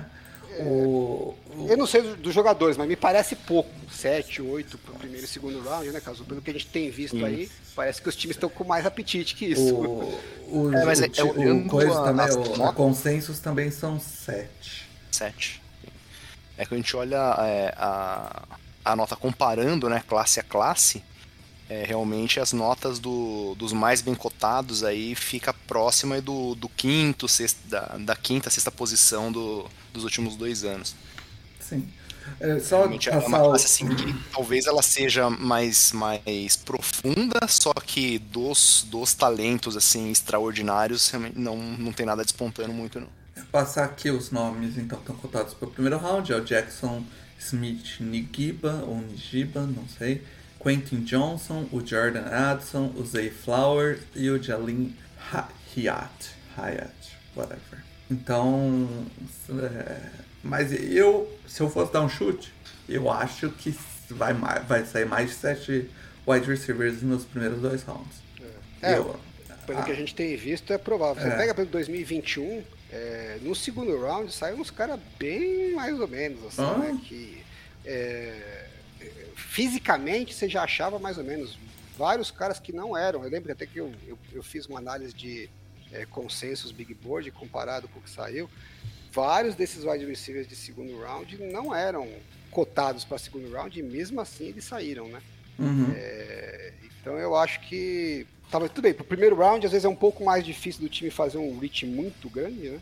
Mas no segundo round, o cara que tiver do finalzinho do segundo round, tiver um wide receiver que ele tem uma certa afinidade, ele dá o tiro. O time dá o tiro. Uhum. Que fala assim, pô, se eu acertar a mão aqui, que se eu for esperar pro final do terceiro round, aí minha chance de acertar é quase nula. Então o cara prefere dar o tiro ali no wide receiver que não é o dos sonhos dele, mas né, é o que tem pra hoje. Sim. Acho que vai sair vários o que tem pra hoje ainda no segundo round. Vamos partir pra cornerback e aí eu já vou começar puxando a minha pra não ficar por último e ficar sem o que falar.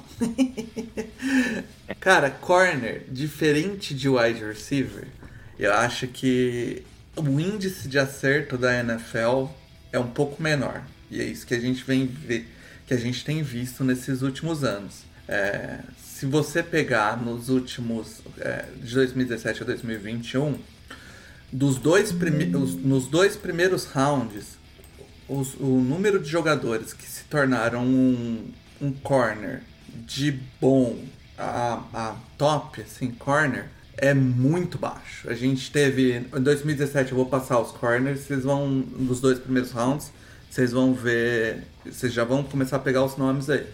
2017 até que foi um bom ano. Teve o Marshawn um no primeiro ano. ano pra, É. pra cornerback. Teve o Marshawn Único. lá no primeiro round, o Marlon Humphrey, o Adoree Jackson, o Garon Conley e o Tradevils White. No segundo round teve o Kevin King, Sidney Jones, Quincy Wilson, Tiz Tabor e o Chidobe Ayus. Então daí a gente já, esse ano foi um ano que nos dois primeiros rounds tem cinco caras que performaram bem. E a gente não vai mais ver isso daqui pra frente. No, em 2018 teve só três no primeiro round e- dois deles com um bom resultado, né? Que é o Denzel Ward e o Jerry Alexander. Também teve o Mike Hughes. E aí no segundo round teve o Josh Jackson, o MJ Stewart, o Dante Jackson, Duke Swanson, Isaiah Oliver e o Carlton Davis. É... Então aí a gente já tira três, né? Caras que performaram em, em bom nível. 2019 é uma... saiu um cara no, no primeiro round, que foi o DeAndre Baker. No segundo round saiu Byron Murphy Rock assim, que são dois caras que performam até ok. E daí para baixo é o Sean Murphy Bushing, o Tyron Mullin, o Jojan Williams, Grid Williams e o Lonnie Johnson Jr., que nenhum deles rendeu. 2020, a gente teve seis caras draftados no primeiro round. Jeff Okuda, CJ Henderson, AJ Terrell, Damon Annette, Noah I... Eu nunca vou falar desse cara. Igbinogne. Jeff e o Jeff Gladney para Minnesota. No segundo round. Que desastre esse primeiro pois round. É. pois é. No segundo round teve Jalen Johnson, Trevon Diggs e o Christian Fulton. Se for pensar, o melhor jogador daí é o Trevon Diggs, que tá no Cowboys, né? E, dois, e o ano passado teve o JC Horn, o Pat, retrasado. é, retrasado, 2021. Teve o JC Horn, o Patrick Surtain, Caleb Farley, o Greg Nilsson, o Eric Stokes. É, no segundo round, o Tyson Campbell, Rich Grant, Kevin Joseph e o Asante Samuel Jr. Esse parece um ano que foi melhor. Foi um né? pouquinho Ainda melhor. cedo pra dizer, né? Uma coisa que, que é difícil é que eu tava. A gente fiz um levantamento aqui por cores, né? Que o Paulo, tá usando aí pra ver quem se destacou mais e tal. E aí eu usei número de snaps. Então, o cara pelo menos recebeu uma cor, ele tinha que ter no mínimo é, três temporadas com 500 snaps, né? Se o time não coloca o cara em campo, dá pra dizer que, que valeu a pena draftar o cara é, alto. E, e aí usei as notas do PFF que especialmente para cornerback, não acho que é melhor referencial, mas é o que a gente tinha para usar, né? Uhum. É, e aí o que dá para ver é que assim, as notas do PFF e os snaps variam absurdamente de um ano para ano. Assim, é, ou posiçãozinha que tem volatilidade, né? Uhum. Então, é, mesmo quando você acerta um cara top, né, como Marlon Humphrey, Marshall Lattimore, Denzel Ward, é, porra, te falar, ele vai bem pra caramba no ano, no outro ano Sim. vai só ok, depois vai bem de novo, varia demais. É, é bem diferente de wide receiver que você sabe que, pô, você tem um Justin Jefferson, é, ou é temporada boa, é ótima, não tem, né, é, é- é muito mais seguro. É, cornerback é um negócio que cada ano é um ano. E eu acho que tem outra coisa, Alan. Se você dá uma olhada no que acontece com os, os cornerbacks, é uma, é uma posição muito menos plug and play do que é o wide receiver. Você pega, por exemplo, o Jerry Alexander, que é- se tornou um, um bom, um bom para ótimo cornerback, certo? É, os dois primeiros anos dele, ele foi um, quarterback- um corner mediano. E aí no terceiro ano ele estoura. É, isso vai se repetir com diversos outros caras que você olha na liga. É muito difícil, é muito mais difícil do que outras posições, como o wide receiver, por exemplo, você falar, você pegar um cara que você acha que é top, plugar ele e funcionar. A gente tem diversos casos que a gente vai olhar aqui, que a gente pode olhar e falar, pô, esse cara era unanimidade. Pô, o Jeff Okuda mesmo, esse ano a gente é, viu ele aí sendo trocado do time é, por uma Mariola, né? E o, e o Jeff Okuda foi a pick 3 do draft 2020. O cara ainda tá em contrato de rookie, sabe? Isso, isso é verdade. Esse, esse, esse tempo de desenvolvimento, né? É Uhum. similar ao que a gente falou para Tyrande, né? Mas acho que até do caso de cornerback parece que é até mais ainda. É, É que tem- é bem visível, né? Você olha para os anos de 2017, 2018, o índice de jogadores que se destacaram é maior. Não é à toa, porque esses jogadores estão há mais tempo na liga. Então, alguns dos que se destacaram, é, nos primeiros três anos não tinham se destacado. né? E aí depois é que eles se desenvolveram. Então, alguns caras que a gente olha de 2020, 2021, é, que hoje a gente fala, pô, não foi lá essas coisas, talvez ele ainda vire na NFL. O Jeff Okuda é um cara desses, né? Foi, foi trocado agora, de repente ele se acha lá em Atlanta. É, não é impossível, não é provável, mas não é impossível. Tem vários casos aqui de caras que, que eu puxei as notas e os snaps, e o cara não aparecia nos primeiros anos, de repente nos últimos três anos da, da amostragem ele, ele entrava, conseguia passar a nota de corte e, e recebia a classificação. É, e ó, lógico, se o cara de 2017 e 2018 tinha 5, 6 anos né, na, na, amostragem dele, então ele tinha mais chance. O cara de 2020 tá, teve quatro temporadas, só três temporadas, então uhum. o cara não. É, é muito mais difícil ainda se ele, se ele tiver essa curva de aprendizado, falar assim: ah, é, dois anos eu tô, ainda tô me, me, achando na liga. Só a partir do terceiro que eu começo a jogar bem. Para nossa avaliação aqui, ele vai aparecer como ruim, porque ele só teve um ano mais ou menos, os outros dois foram bosta, né?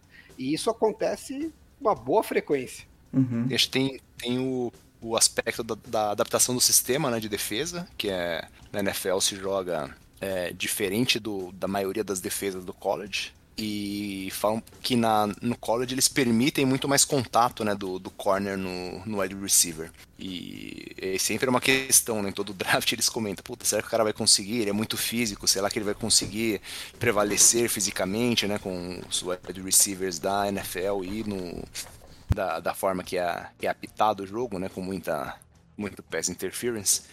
É, e, e, e, também acho que tem muito da, da condução da, deixa, depende do de como os coaches fazem esse treinamento dessa adaptação, né? Tipo, o nível de, de receptividade dos, dos treinadores de defesa e de, de secundária para para conseguir introduzir esses conceitos, principalmente da, do sistema de marcação.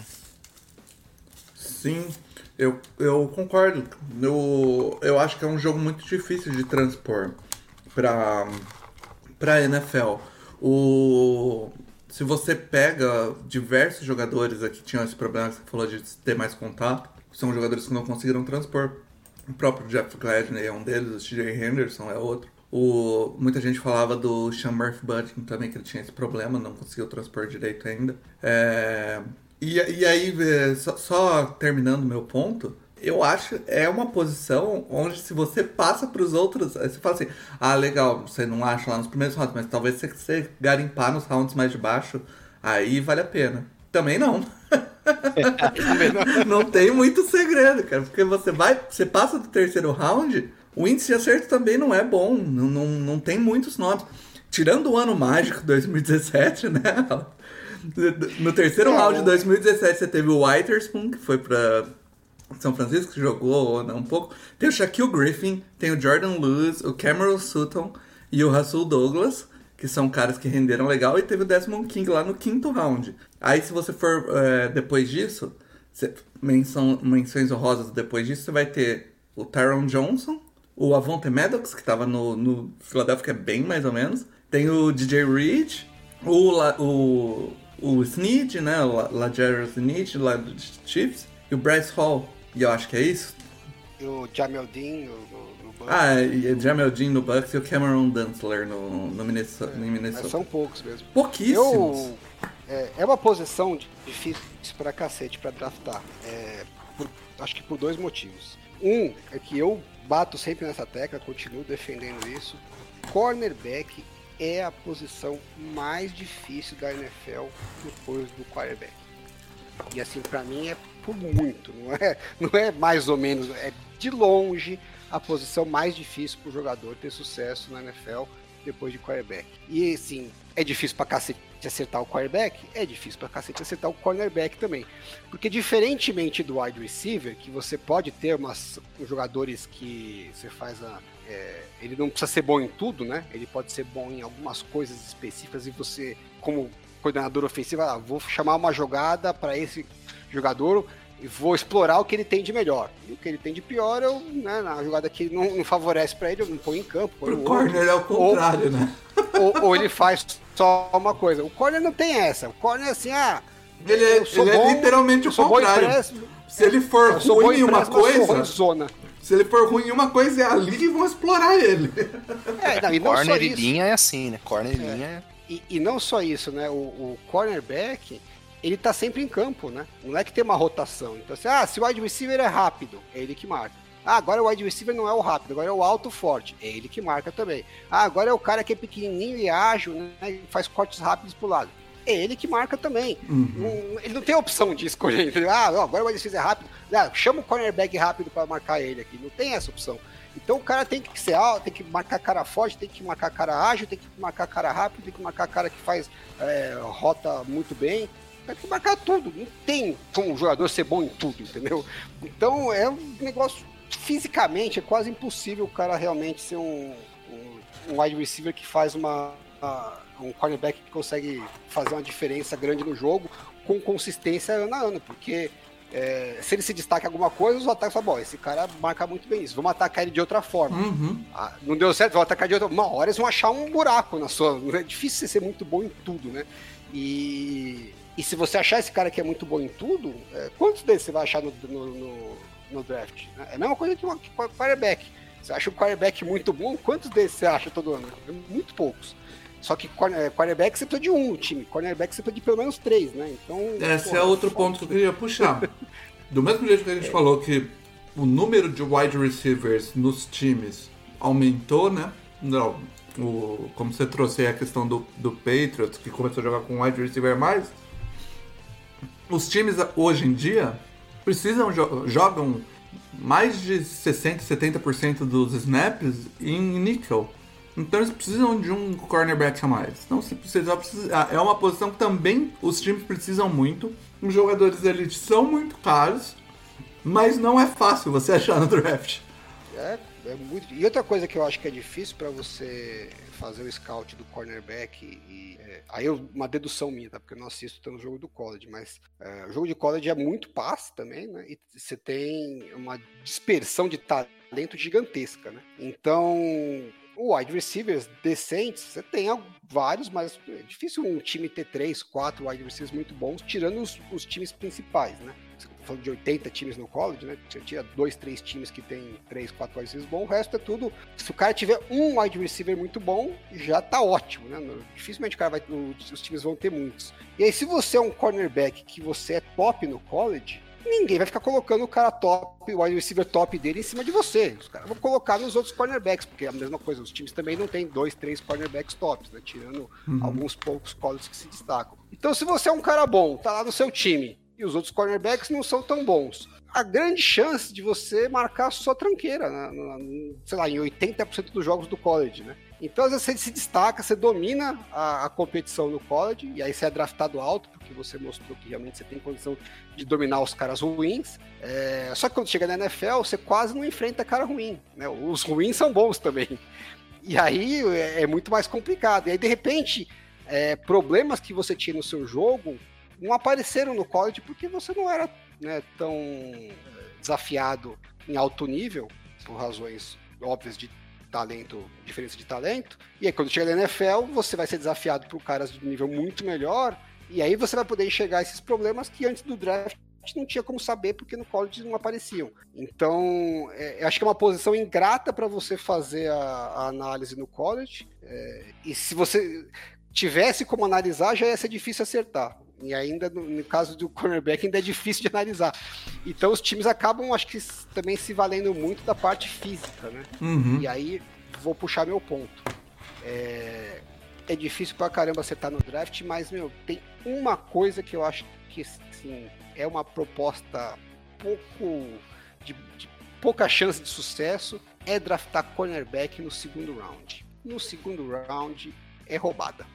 É, e eu tenho a minha teoria. Pode ser que seja só coincidência, que a gente olhou aqui o segundo round e, e, e, o índice de sucesso é muito ruim. É, o índice de sucesso é ruim em todos os rounds, tá? Mas no primeiro round é um pouquinho melhor, é, e dali para baixo é pior. O do segundo round é disparado pior dos que a gente analisou aqui. É, e eu acho que é o seguinte, e a teoria aí, é, vou jogar para vocês pensarem. É, os times valorizam muito essa parte física, porque o cara não, tem que ser alto, forte, rápido para conseguir marcar esse, como eu falei, né? Tem que marcar o wide receiver forte, tem que marcar o wide receiver rápido, tem que marcar o wide receiver ágil. O cara tem que ser um, fisicamente, tem que ser um cara diferenciado, né?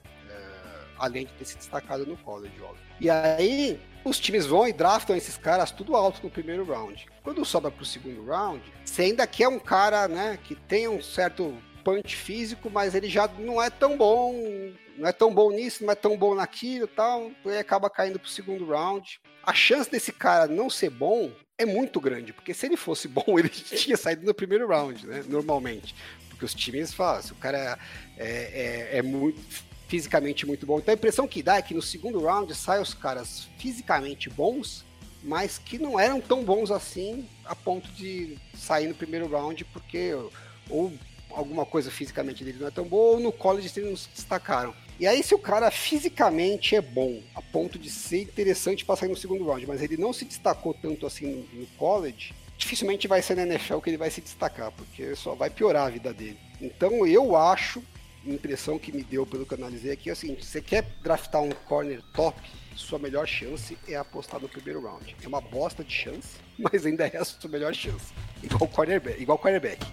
Se você não pegar no primeiro round, porque não gostou dos caras, o cara que você queria não sobrou, ou né, seu pique não estava tão legal, você tinha outro cara que você queria draftar, qualquer motivo que você não pegou o, cornerback no primeiro round, então é melhor apostar lá para baixo. Já deixa para o terceiro, quarto round, que o índice de acerto no terceiro e quarto round é até melhor do que o do segundo round. E não é tão pior assim do que do primeiro round para um cornerback útil. Dificilmente você vai conseguir um cornerback top, mas um cornerback útil, como esses caras que a gente falou, Sha Shaquille Griffin, Cameron Sutton, é, o Jamel Dean, o, o Lajarius Sneed, esses caras você acha, não com uma frequência grande, mas você acha no terceiro, quarto round, terceiro, quarto e quinto round, né, esses rounds do meio, você acha quase na mesma frequência que você acha no primeiro round. Então, às vezes é melhor você gastar um pique que tem um valor muito menor e tentar achar um cara que vai ser bom do que você gastar o pique do primeiro round, é... porque se o cara não for top, é... ferrou, né? a chance de acertar o top é pequena.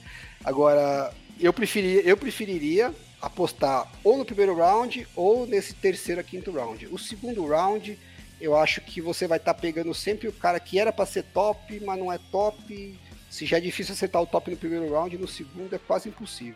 Sim, eu tenho, tenho números aqui pra você, Alan. Entre, entre 2011 e 2021, ou seja, 10 anos, 65 corners foram draftados no primeiro round. Não, desculpa. É, 47 corners foram draftados no primeiro round. Nove deles, 47, nove se tornaram Pro Bowlers. No segundo round, foram draftados 75 cornerbacks.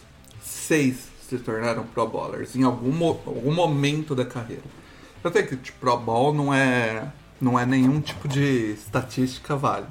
Era, era o que eu tive como achar aqui para dar uma olhada. E mostra algum nível de sucesso, né?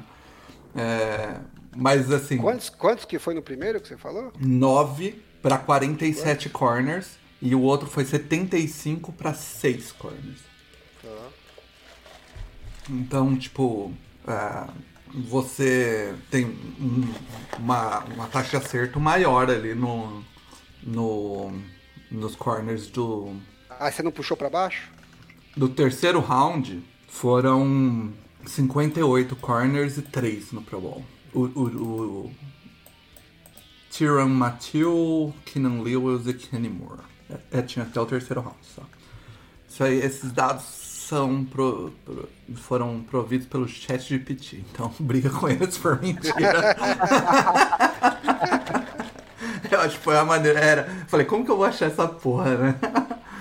Aí eu per... na verdade eu perguntei nota do PFF pro ChatGPT, ele falou que ele não tem acesso às notas do PFF. Porra, ChatGPT. Aí você me quebra. É pago. É pago. Eu tenho, usa as minhas. Mas é, é bem interessante isso. Se você compara com, com outras posições. É, realmente é uma posição muito complicada e que os times cada vez precisam de mais jogadores, né? Eu achei curioso que, contrariamente com o wide receiver, tem bastante cornerbacks que se é, destacaram é, bastante, né? É um número que foi relativamente relevante de undrafted free agent. E de wide receiver é bem raro acontecer, né? E de cornerback, proporcionalmente aos que deram certo entre os draftados, é... não é tão pouco assim não, né? É... Principalmente nos anos mais para trás, que é o que eu falei, demora um tempo pro cara é, se destacar. Principalmente se o cara é undrafted, às vezes ele nem recebe, nem, nem recebe chances, né? Então teve caras que se destacaram no segundo time, né? O cara foi, assinou como undrafted em algum time, não teve chance e tal, teve oportunidade, aí acabou depois assinando em outros anos com outro time, teve uma oportunidade e se destacou. É, porque esses caras que chegam em undrafted, geralmente são caras que fisicamente eles não estão no topo, né? Por isso que não foram draftados lá no alto. E às vezes nem draftados foram. É, Seis undrafted free agents se, se tornaram Pro Bowl, Alan. O que, é, é, o, é que é, o que é mais do que nos draftados no segundo round. Pois é, então, porque é o cara que fisicamente não se destacou, mas às vezes tecnicamente o cara consegue, né, é, compensar. Porque nenhum cara fisicamente é uma bosta na NFL, né? Não, não chegaria nem a, a fazer um, um, elenco. Ele não é o topo da elite fisicamente, mas ele é um cara fisicamente né, competitivo ainda. É, eu e tenho aí... uma hipótese, cara, sobre isso aí, velho. Vamos lá, sua hipótese, caso. O cara, pra ser bom, velho, o cara tem que ser marrento, velho. Corner tem que ser mala, velho. Porque, cara, é uma posição que o psicológico tem que ser muito forte, sabe? É daquela. daquelas posições ingratas, sabe? O cara pode estar tendo uma, jogada, uma partida perfeita. E se ele cagou em duas jogadas seguidas, sabe? Cagou em um drive, ele entregou, entrega o jogo e vai ficar marcado, né? Uhum. Então o cara uhum. ele tem que ter, que ter cabeça para começar a mal o jogo, tomar umas bombas e aí salvar uma. fazer uma big play e sair mandando todo mundo cala a boca, sabe? Pô, é, o... Tem que ter esse tipo de, de, postura, assim. Tem que ser, o cara tem que ser mala, tem que ser retardado, sabe? O... Senão o cara não aguenta. O ano passado a gente viu. Teve um jogo do Chargers, do Chargers e, e Raiders. E o Asante Samuel Jr. foi o jogador que teve que ficar marcando o Davonte. Caralho, pô, opa, tossi aqui. Mania de mania tá de comer enquanto tá fazendo podcast, dá nisso, o o Devonta Smith. Não, Devonta. Ah, é Devonta Adams. E, e logo no começo do jogo ele tomou uma bomba na endzone que ele. Ele tomou um double move e acabou tomando uma bomba na endzone e sofreu o touchdown. Falei, aí eu já falei, pô, fudeu, né? Daqui pra frente a cabeça do bicho vai pro caralho né? e ele não vai conseguir jogar. Aí ele sacudiu a poeira bem rápido e conseguiu jogar. Aí no fim do jogo ele deu essa entrevista. Ele falou: Eu me preparei muito porque eu sabia que eu ia algumas bolas eu ia perder dele, não tinha como eu ganhar todas. Mas eu tinha que saber que, tipo, mesmo perdendo, eu tinha que continuar jogando, porque se eu me deixar abalar, eu ia estar tá ferrado. E eu acho que é, é bem no que você falou aí. Quando você vai, jogar, é, vai marcar um wide receiver de alto nível, a chance de você perder algumas bolas é muito grande. E, e quando você perde bola para esses caras, é, normalmente ferrou. São caras que, se você perde bola com espaço para eles correrem, eles vão ganhar muitas jardas pós-recepção, ou se é na end zone, é touchdown, né? Então é uma, é uma posição muito ingrata. Você tem que jogar. para você ter um, um jogo bom, você tem que jogar perfeito o jogo inteiro. Enquanto um wide receiver, por exemplo, se você, pra você ter um jogo bom, se o cara pode lançar tipo, 20 bolas na sua direção, se você pegou 10 e fez lá 3 touchdowns, tá tá, já é um puta jogo, né, cara? Não, é igual, é igual o, o cara da. Esqueci o nome, o Mitchell Schwartz fala do, de linha ofensiva com o Ed Rusher. Né? É a mesma coisa. Né? Ele fala assim: se o Ed Rusher consegue um sec pro jogo, termina o ano com 17 sacks, ele teve um puta ano. Puta ano. Ele falou: eu, se eu sou linha ofensiva, se eu ceder um sec pro jogo, eu tô desempregado. E aí a mesma coisa no corner, né? Se o, se o wide receiver conseguir um touchdown por jogo, porra, o cara é o pica das galáxias. Se o cornerback cedeu um touchdown por jogo, ele tá na rua. Sim, é, então, é, é uma posição muito ingrata, cara. A vida é foda. Agora, eu acho, eu, é uma previsão que eu vou fazer, eu acho que o, o nível de assertividade da NFL em cornerback, a gente vai ver uma melhora nos próximos anos. Então, isso que a gente está falando aqui de, de lições, eu acho que tende a mudar em, em breve até, em médio prazo. Eu estava vendo aquele pessoal da, daqueles testes cognitivos, né, que estão muito na moda o assunto por causa do quarterback, mas eles fazem para todos os as posições. E eu acho que corner é uma das que, que vale pra caramba, viu? É, então, ele, ele tava falando das coisas que, que são relevantes pra corner, né? Uma das coisas que são relevantes pra corner, não, acabou não, não dando pra entrar tanto no detalhe, porque o pessoal não explora muito nas perguntas isso. Mas ele deu como exemplo é, eu esqueci o nome que eles usam, mas é, é alguma coisa tipo de impulsividade, assim, o grau de impulsividade. Para cornerback é muito importante, né? Porque você tá lá lendo a jogada e aí acontece alguma coisa, você vai lá e toma a decisão. E aí é você puxar uma camisa, fazer uma falta, ou é o cara, é, se for em zona, né? Alguém passar na sua frente e você avançar e tomar a bola nas costas, que era bem que o ataque queria que você fizesse, né? Que você, que você fosse é, ansioso e se mexesse, ou um, um, double move, né, que o wide receiver faz o movimento, você já morde o rápido demais e fica fora de posição, toma o, o corte duplo e, e, e, você morre. Então, os, e, o que eles mostraram é que os, os cornerbacks que têm mais sucesso são os que têm um índice de controle da impulsividade melhor. E, e devem ter outros fatores cognitivos que são relevantes. Eu acho que hoje para mim é visível que a NFL usa muito a parte física como parâmetro, como, né? O parâmetro para draftar mais alto, porque o que eu falei, né? No college você não tem muito como basear, né? Você vai olhar a parte física do cara, é, eles olham o tempo para ver a parte física, né? Se o cara consegue virar rápido, perceber, perceber rápido o que está acontecendo e tal, mas o, o, vamos ver, né? Se o cara ganha do, da, da competição, é difícil de avaliar porque a competição é muito fraca para os wide receivers mais tops, né? Os que, os que se destacam mais. E aí quando chega na NFL, a vida é completamente diferente. E se você tiver essas ferramentas cognitivas, eu acho que esses jogadores que às vezes a gente está falando aqui que sobraram como undrafted e tiveram sucesso na NFL, muito provavelmente esses caras vão acabar se destacando nesses testes cognitivos e talvez não sejam draftados lá no alto, mas é, comecem a, a, a ser escolhidos em terceiro round, quarto round. Então, é, eu acho que a gente tende a ver uma melhora em segundo rounds, começar em primeiro e segundo rounds ter uma assertividade melhor e caras que caíam muito começarem a cair um pouco menos, porque os começa a testar, os times vão começar a entender, né? O, pessoal que faz os testes e os times vão entender é, quais são o, as variáveis que acabam sendo ter uma correlação melhor com o sucesso. Uhum. É um negócio ainda recente, né? Esses testes começaram a ser feitos em 2017. Mas eu acho que para essa posição especificamente de cornerback, a gente deve ver uma mudança nessa atividade aí nos próximos 4, 5 anos.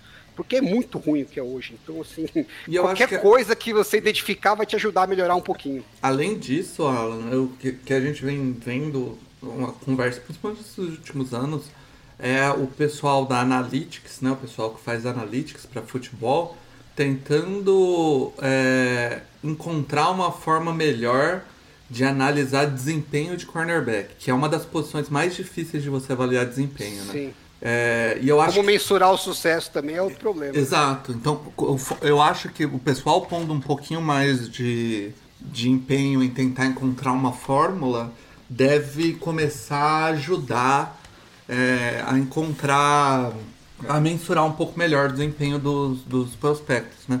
Hoje em dia é muito no, no feeling, assim. Então você vê.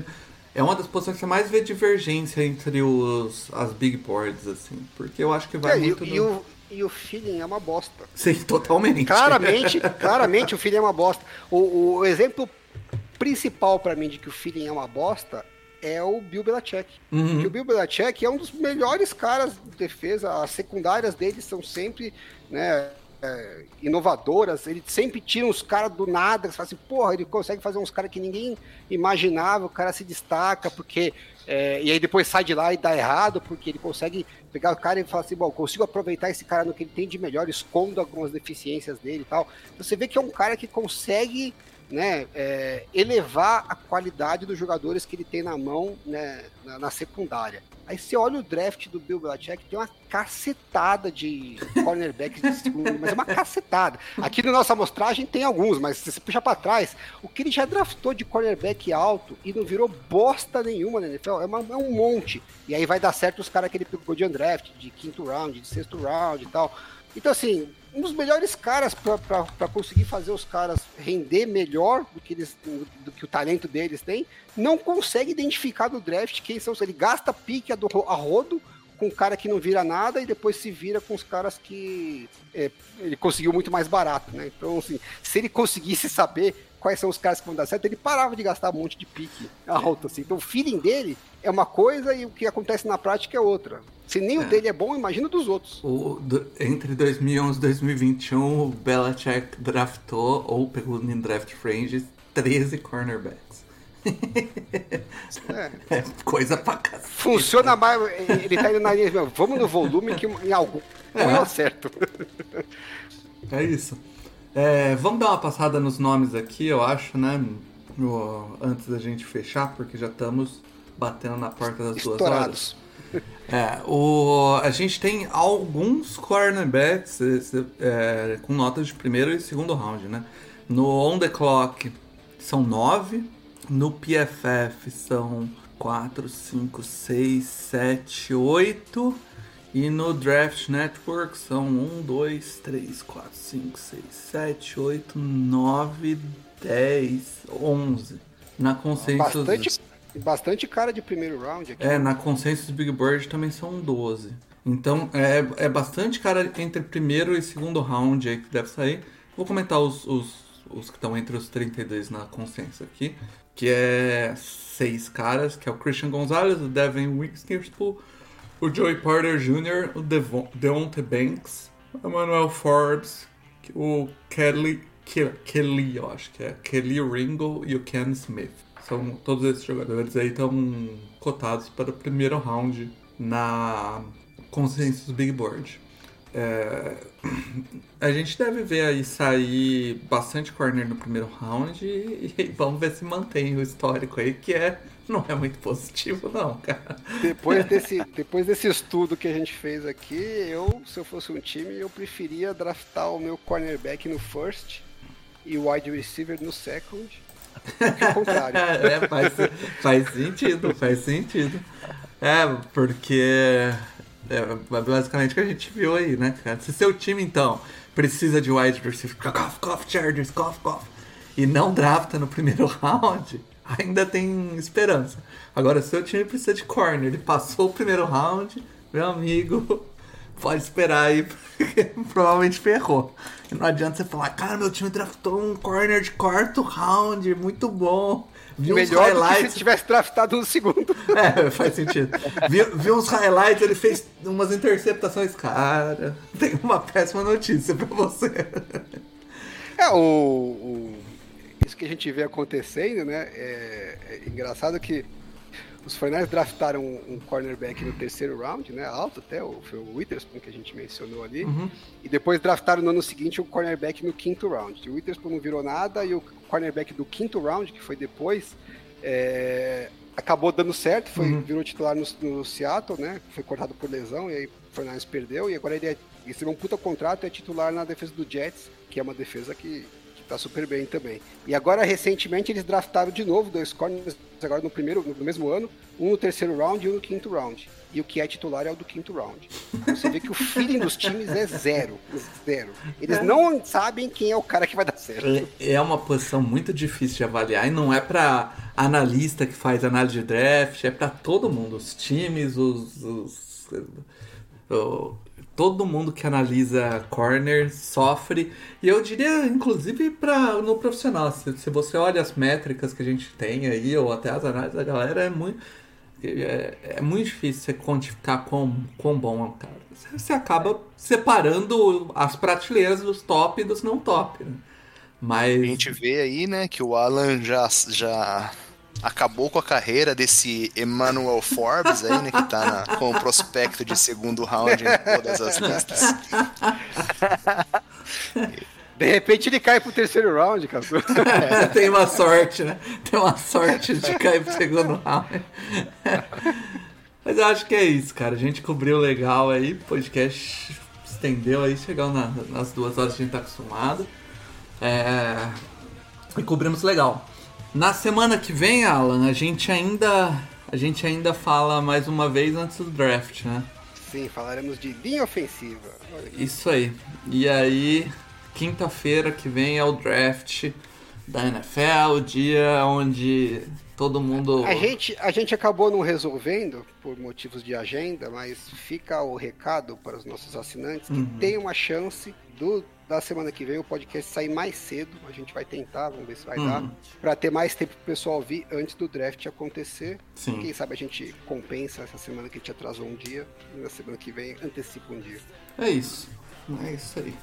É, Você vê como eu nem, nem comentei que a gente tinha atrasado. Eu já falamos no Twitter, né? Então é isso aí.